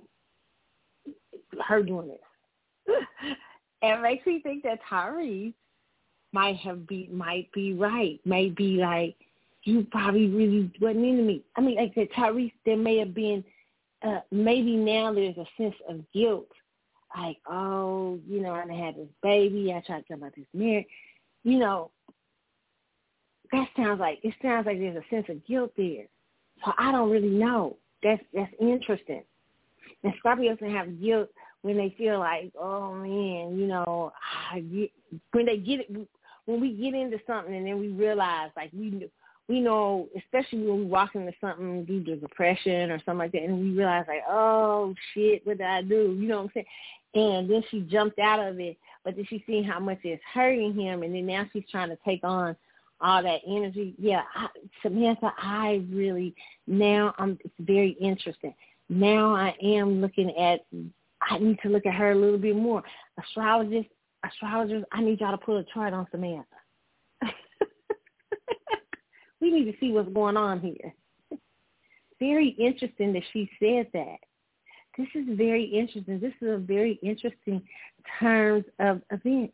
I mean, you know what I'm saying? Very interesting. Whereas you look at Melanie, like somebody like Melanie, who's a Scorpio, uh, with uh, what's his name? What's the, what's his name? Who's a Capricorn also? Um, uh, uh, Martell. Melanie's like, boy, bye. Ain't gonna be no coming back. so it makes me wonder, like this Scorpio and uh, uh, uh, Capricorn dynamic, I may need to examine this a little bit closely. I really have to say, Samantha has me a little stumped. She was giving him the Scorpio cold winter. She was running around here preaching. I mean, I don't know. I'm wondering. this is interesting here. I can say what I really think it is, but I don't want to judge her. So I'm not to I'm gonna leave it alone. I am leaning at Tyrese though a little bit now. I'm like, was Tyrese? Maybe that was maybe. Ty- was you putting? Was you flirting a little bit? to get Tyrese? Like, like, like, I don't know. Like, did you appeal to Tyrese's sense of, you know, like he, you know, Tyrese being a little cheap, maybe? Maybe she does. That's why she had on the Twitter. Listen, Scorpios are very intuitive. And depends on if you got a Venus in Libra, like me, I'm a Venus in Libra, like it's custom Virgo. So I'm very intuitive. Like, you know, when I meet somebody, like I can sense, like I can, sometimes I can sense you right off. Like I'm like, woo. So has a woman in the dating sphere, that helps a lot because you can I always say, like, if you see my one of my friends told me always that she always laughs, she says, Runaway Bride is the story of Venus and Libra. Or Libra in some senses. And in the show, in the movie Runaway Bride, Julia Roberts is carrying a Libra purse. She knows she's carrying a Libra purse. And people always say that Runaway Bride is the story of a Venus in Libra because Venus and Libras can, if you notice in Runaway Bride, every man could never get her off of their head. I think Venus and Libra, who's Venus? I think Jada Pinkett's a Venus and Libra. So is Will Smith. Um, Venus and Libra can, like in the movie, they love partnerships. So they can uh, sometimes uh, deny themselves um, who they are and cater themselves to their partner. So like Jada did Will for a number of years. She catered herself to Will's energy. Uh, and now she's coming out saying I'm tired of that. Okay. But um Beyonce caters herself probably a little bit to Jay Z's energy. She's a Venus and Libra, I think also. Um um so Runaway Bride. In the story of Runaway Bride, if you've never seen Runaway Bride, definitely go definitely rent it and see it. It's one of my favorite. I love Julia Roberts movies. Scorpio Girl, okay, Julia Roberts, Scorpio. Those are kind of movies I would have chose when I was younger. I love Julia Roberts, I, how she chose movies and stuff. But anyway, in the in the Runaway Bride, she this woman is a bride who she enjoys men falling in love with her, and one of the things that she does is that she knows a man. So when she meets him, she automatically caters to all the things he likes. And so in the in, and, but then when she gets to get, walking down the aisle, she never completes the marriage. She starts to run away because you know really she doesn't really know who she is. So the the movie's Runaway Bride, and so in when she meets this guy whom she really falls for, this uh reporter, she's she's trying to cater to him right away, all the things he likes, because that's Venus and Libra. Because remember, Venus is a, a, a, a exalted in Libra. Libra and Taurus is exalted, but in two different ways, right? And Taurus is more sensual. In Libra, it's like love. Mm, like the Venus is at home in Libra. It's like it's really what Venus is. She's at home. She's a seducer. She's a, you know what I'm saying, all those things. So in the Runaway Bride, she's seducing. And so remember the guy, boyfriend, the boyfriend was talking about, uh, every boyfriend he was saying, uh, by the way, what's her favorite egg? The, uh, the newspaper guy, when he's writing the story on her, this runaway bride, he, he asked the guy, what's her favorite egg? And each guy has a different answer to her egg, her what's her favorite egg. Like one is saying poach egg, one saying scramble, one saying this and that. Because with every guy, she becomes the love energy. Oh, Samantha. Are you are you a Venus in Libra? Are you Venus in Libra and seducing Tyrese, making him think he's just I'm just a simple girl simple thoughts, just a twelve dollar dress. I don't care about celebrity.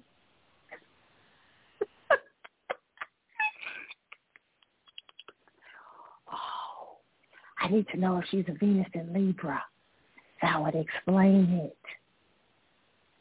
That would explain it right? And so in the movie, he he says she remembers she goes off to find herself, and she says, "I know what my favorite age is." When she comes back to him, I know who I am now. I found myself. I'm not just finding myself in the men, in love, and in these experiences. I, because remember, uh, even in the movie, if you've never seen the movie, in the movie, she she she's always like all the she's because all the men like her, and one of the girls, her best friends, is like, you're always flirting with everybody, like even my husband or whatever. And it's like she doesn't realize she's doing it because she's a seductress. Okay. Um, I'm a Venus and Libra myself, but I sit on the cusp because I have a lot of Virgo and Venus and Virgo. Uh, and that can be a very true thing. I can uh something even when I was younger I used to see it a lot how I can mur- mur- myself into uh what is the sky see like you know what I'm saying now I'm not like that at all I mean I still have some very Venus and Libra and traits but I, when I recognize them when I see that thing coming through then I'll be like oh hold up you know what I'm saying so so I wonder like when he says he met this girl who wasn't at all checking for celebrity, well, that's what she told you. Because maybe she realized that you that's what you were kind of looking for. But is that the truth? Because it's interesting when she got a divorce, she didn't go into hiding if she wasn't interested in celebrity. Now she's out here. She's on the internet. She's constantly doing like a little little talks and stuff like that on the internet. She's still in the entertainment part of it. So that's very interesting. I'd like to know if she's a Venus in Libra. It's interesting. She seduce him and make him, you know, sprinkle Libra dust?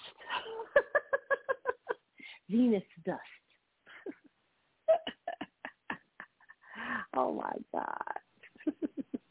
and usually, you know, what's attracted to Venus dust, Venus and Libra dust is Venus and Gemini. Venus and Gemini love this shit, even though they know it's dust. They like, this is dust, but I like this shit. I like that they cater and they shit. right? So it's a very interesting uh, thing. yes, Samantha. Oh my God, I've changed my thoughts. I've got Samantha's thrown me off with this. This is very interesting, okay?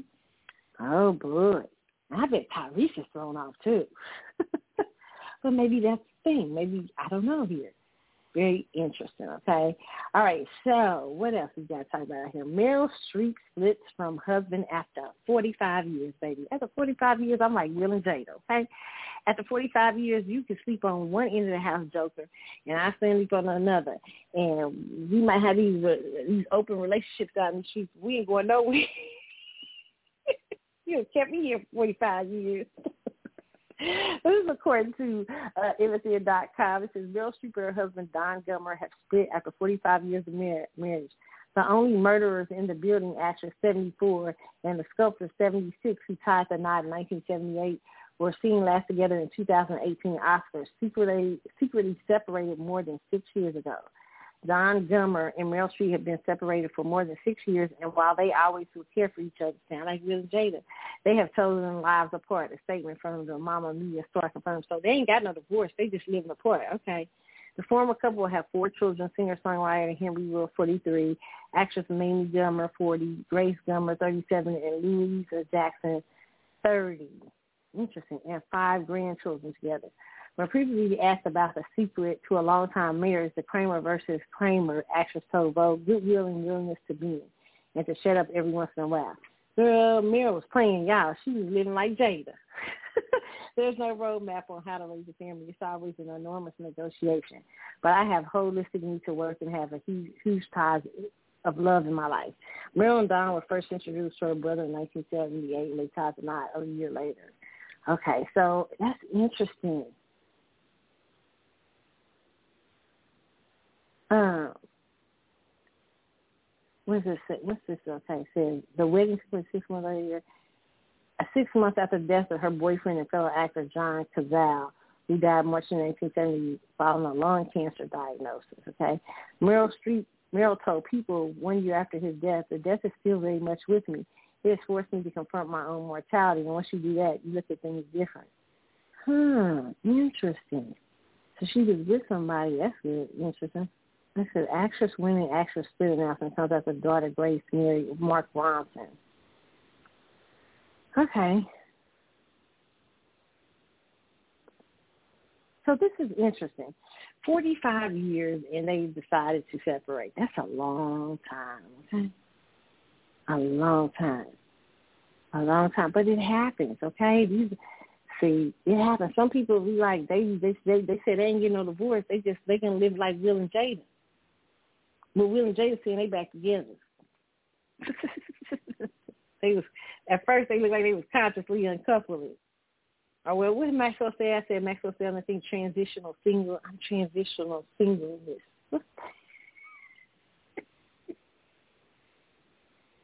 Meryl Streep is transitionally single. That's wild. 45 years out in these streets, okay? Okay.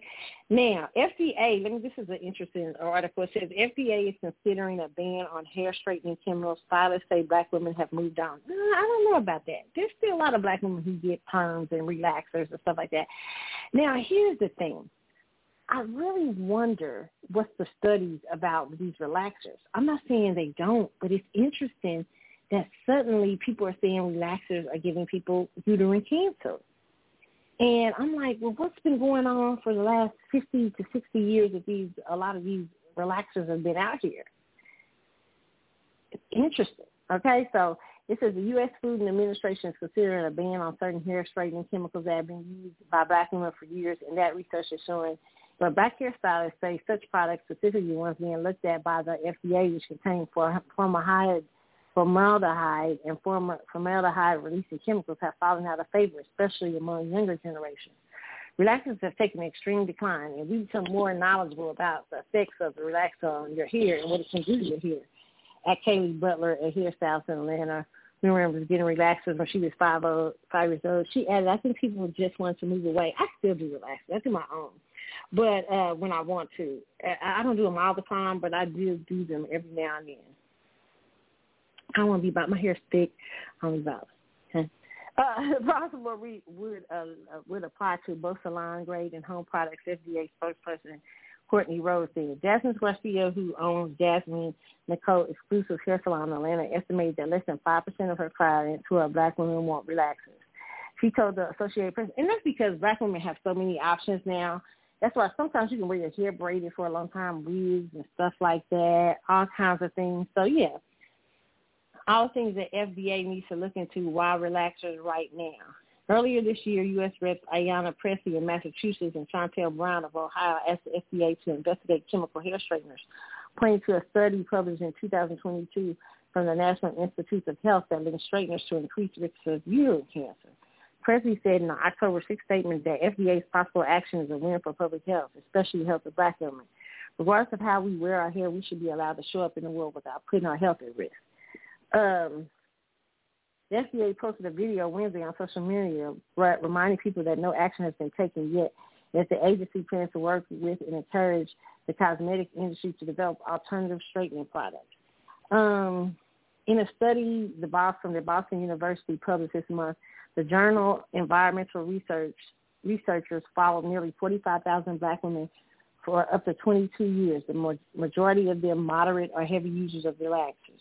Among post-menopausal women, those who use relaxers most often had greater than 50% increased risk of uterine cancer compared to those who never or seldom use it. Black people have the highest death of cancer according to data from the U.S. Centers for Control and Prevention. The risk for black women could shift from better regulation to chemical treatments. I I would I would love to hear their study a little bit more.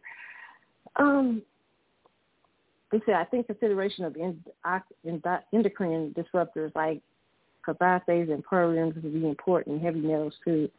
Um, this is interesting because chemical relaxers have been around longer than 22 years.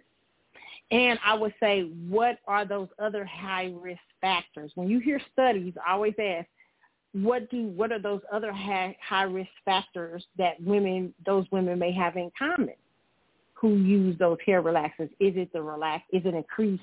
Um, sometimes increased uh, increased. Uh, do are all those women maybe? Um, is there other factors that they all have in common that could be causing that outcome? because relaxers, hair relaxers, have been along a long time. Why or, or have they done a study of how many women who wear hair relaxers were dying of uterine cancer? very interesting.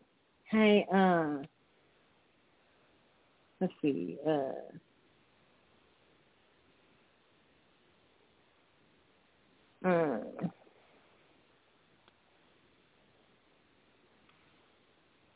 hmm, let's see.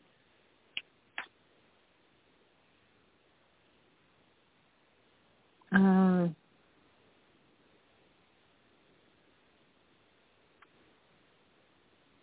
trying to see when they have this.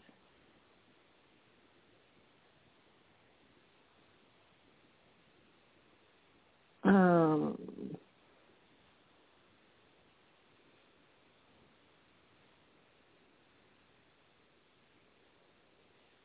oh, see, they've been around a long time. I know that. Uh, so it's very interesting how within the last 20 years, uh, they come up with that. I, I always question stuff like that. Not to say that it can't be a cause of uterine cancer, but sometimes maybe that group of women have other things in common too that may cause cancer. So interesting. I don't know because that's the that's the interesting thing because people have been using chemicals forever. So uh yeah, I don't know how I feel about this one. We'll keep a lookout and see what they're saying. Uh, see what they how the FDA is approaching uh this kind of thing. Okay, uh, and it may be just a way to get new products out there too uh, on the market that are less dangerous uh, than some of those ingredients. Um, let's see what's next. I have to talk about. Okay, yeah. Um, trying to get. Okay, we talked about Jada. Oh, and we talked about uh, actress Suzanne Somers passed away last week, 76. Uh, 372 star from breast cancer. Rest in power to her and her people. Suzanne Somers was one. I love 372. 372 is one of my favorite shows. I still watch 372 when it come on late at night, and I love the original first part when Suzanne Somers was there. Even though uh, it was great afterwards, but you know it, it was it was just never quite the same without uh without uh the Suzanne Somers bit, okay? Uh now let's talk about Naomi Osaka out in these streets. Naomi Osaka hints at split from Cordae in cryptic social media posts and deletes photos with rapper. Uh Why'd y'all tweet her? Not that that man made you a baby mama. Y'all stupid. the former world number one tennis player and the rapper began dating in 2019, welcomed their daughter Shay in July. Have Naomi Osaka and called it quits. The 26-year-old tennis star posted cryptic messages on X, formerly known as Twitter, Tuesday and scrubbed her Instagram of any mention of the rapper, sparking speculation that she's ended her relationship with Cordae after four years together. Osaka, who does current, not currently follow the Doomsday rapper on Instagram, shared uh, two posts on X that seem to hint at trouble in paradise. The Art of Loving Yourself, Osaka wrote in a, in a post on X on September 27th. And then on Tuesday, one day after she celebrated her birthday, the former world number one said, I just want someone that will watch the sun set with me in another post. Cordae was noticeably absent from photos Osaka shared on her birthday. Big Libra vibe, she wrote in the caption of, of a series, Solo Shots, the tennis star. She celebrated another trip around the sun. Okay. Um she and she put in January Osaka revealed that she was pregnant but she couldn't wait to get back and forth.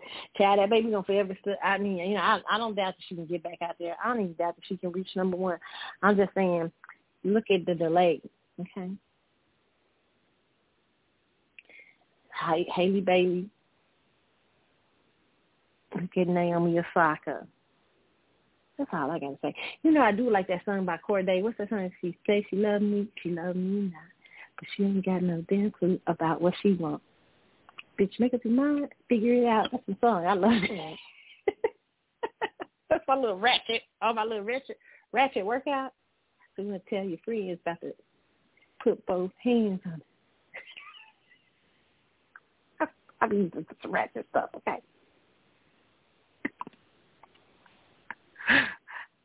I love that song. Hop in this car. He keep on stress. He keep on stressing the Molly and ecstasy. What's their name? Whatever. What's it say? He say she love me. She love me now. She ain't got no damn clue about what she. That's a song. Cordae. He. I said, oh, that's Naomi. Cute. Now DDG, I ain't heard no songs by him, but I said Cordae. I like that song. Ooh, man, she said she now this girl, I, she done had this baby. Now she up here talking, I just want somebody to watch the sunset with. Lord have mercy. Deleting photos, child, a mess. A mess. Okay? Good luck, Naomi. Cardi B says she's scrapping new argument, new album after argument with Twitter, Twitter trolls.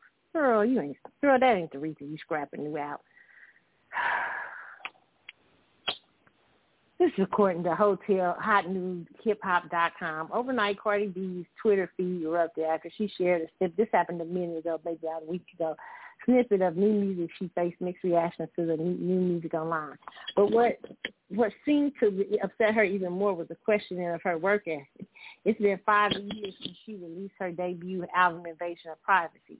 While she spent a lot of time teasing towards a follow-up, nothing solid has ever materialized earlier this year, she confirmed uh, to fans that she did have a new album on the way, but it wouldn't be released until 2024. Okay. Now, after her work ethic was criticized online, she went off on some fans. That included a number of serious moments, even wishing death on some people. Ultimately, it concluded with Cardi claiming that there was no album anymore. Fans took issue with her declaration, claiming that it was not the trolls. It's, it, that it was what the trolls wanted and ended up hurting her most diehard fans. Eventually, she deleted almost every tweet she made throughout the night, and it's unclear what the status of her new album stands. I don't want to do music. There's no album. I just want to put out a B A A B and put a B. Let it let it in my head. Cardi B says in a sense to delete in a series of deleted tweets to fans who had mixed reactions to the music she shared. Okay, listen, let me just say this, okay? Cardi B's another one, okay? There's a couple of things going on here, Libra. And I think because, you know, first of all, first of all, sophomore albums are scary, okay? Especially when you've had such uh hit a hit with uh the the song she had before. But also Cardi B in the midst and the height of her career okay? And we can't deny this, Cardi. We have to talk about this. In the height of your career, she's about to go on tour with Bruno Mars. She got a hot song with Bruno, Tease Me, Baby, Turn Around and Just Look. What's the song, Use Me, Baby? What she looked like it was all going up, and what happened? She got pregnant. No offense, babies are blessed. I'm glad, I know she's glad she got her baby, okay? But that took some steps back and some years off, okay? Uh, also, then she had another baby. and then she she's married and she's having problems in that marriage. She was allegedly. And then then you had the whole Tasha thing, okay? So here's what I feel really about Cardi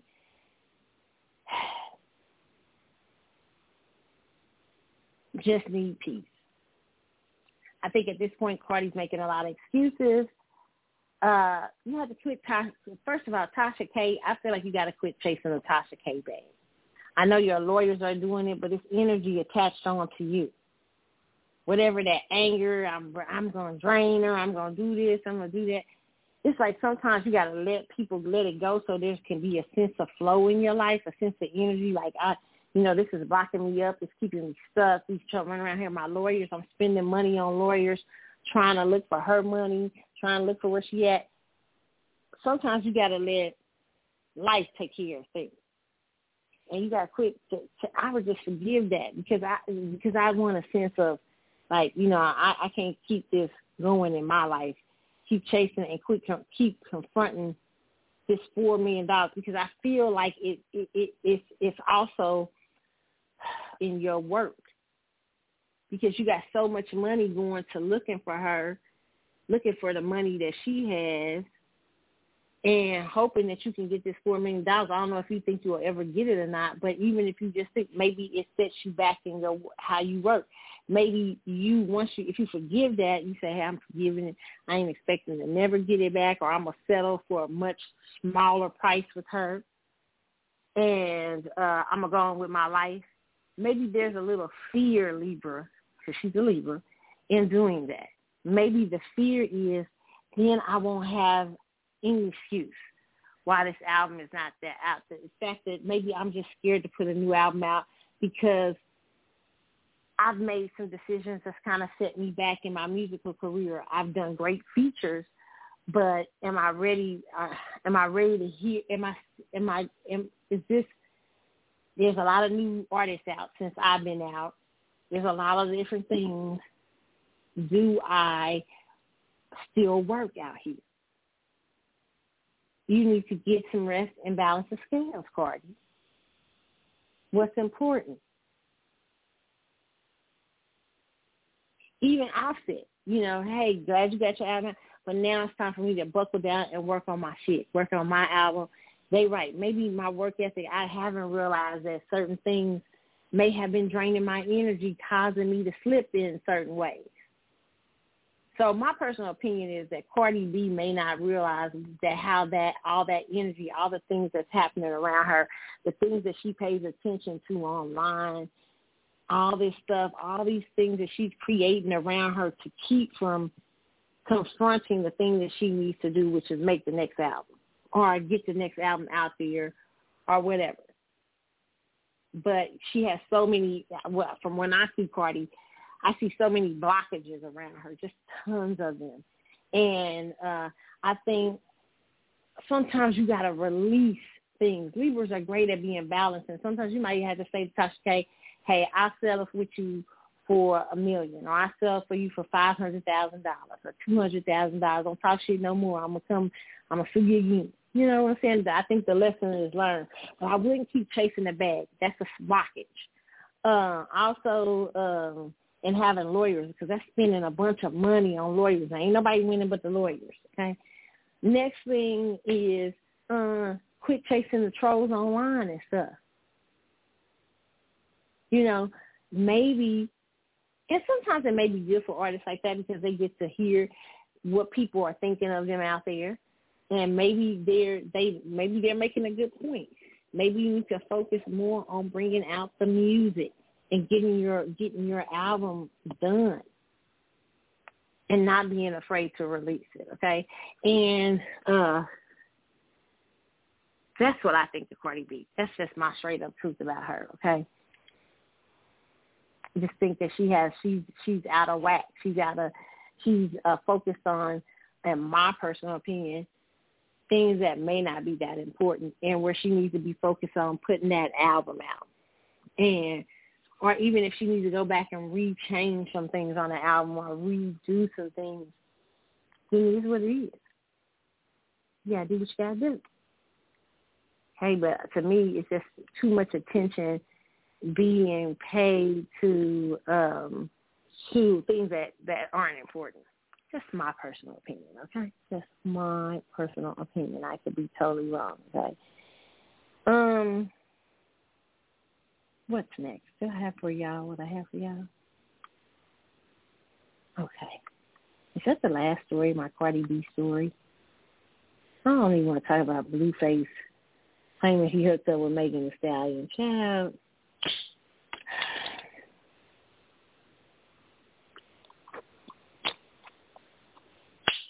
Child, that's a lot, okay? Blueface is a lot.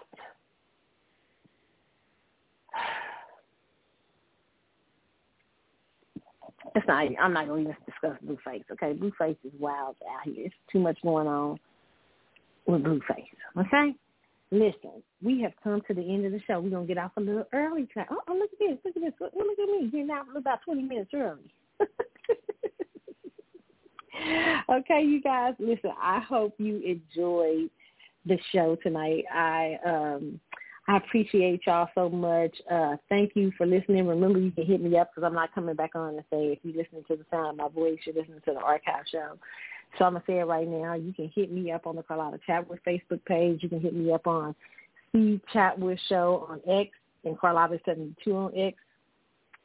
You can also hit me up on um, uh, on um, Instagram at Carly's underscore Galaxy, uh, the Carlotta Chatwood Facebook page on Facebook and on TikTok. I think it's under Carlotta now. Carlotta.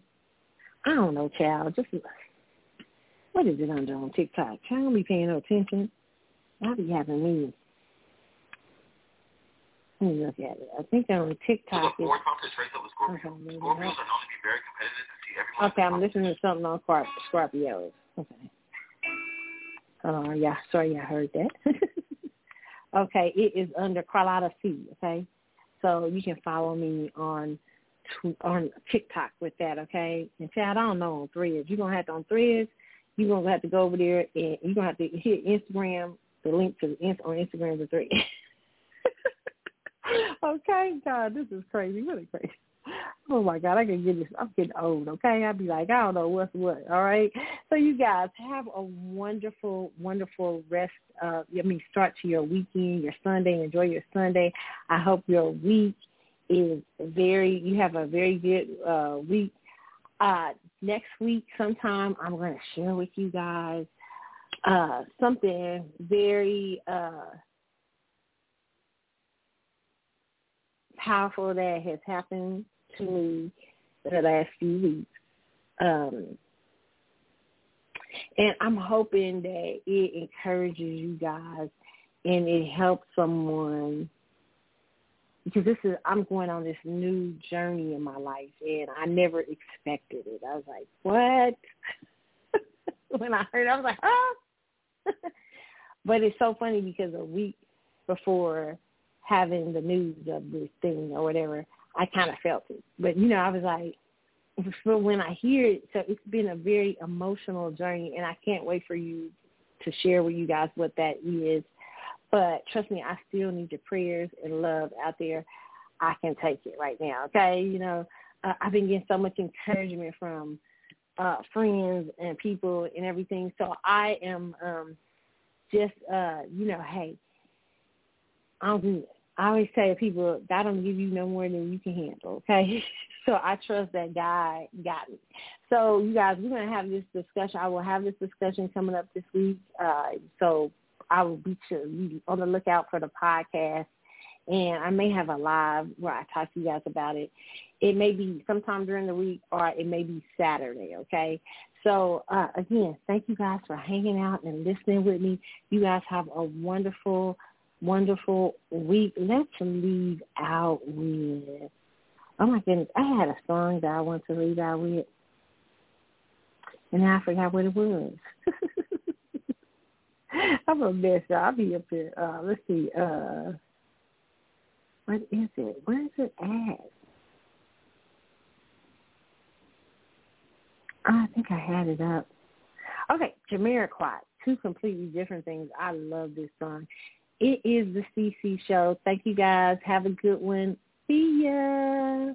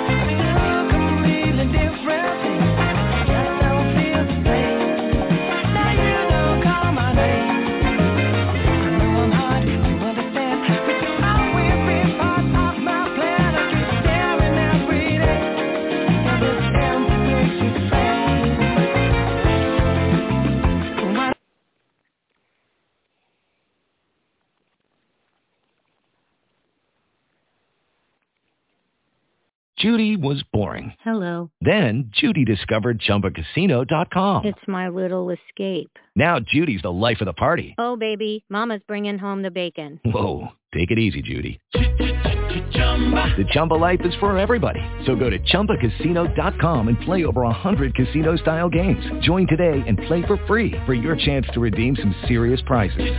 chumba ChumbaCasino.com. No purchase necessary. Void where prohibited by law. 18 plus terms and conditions apply. See website for details.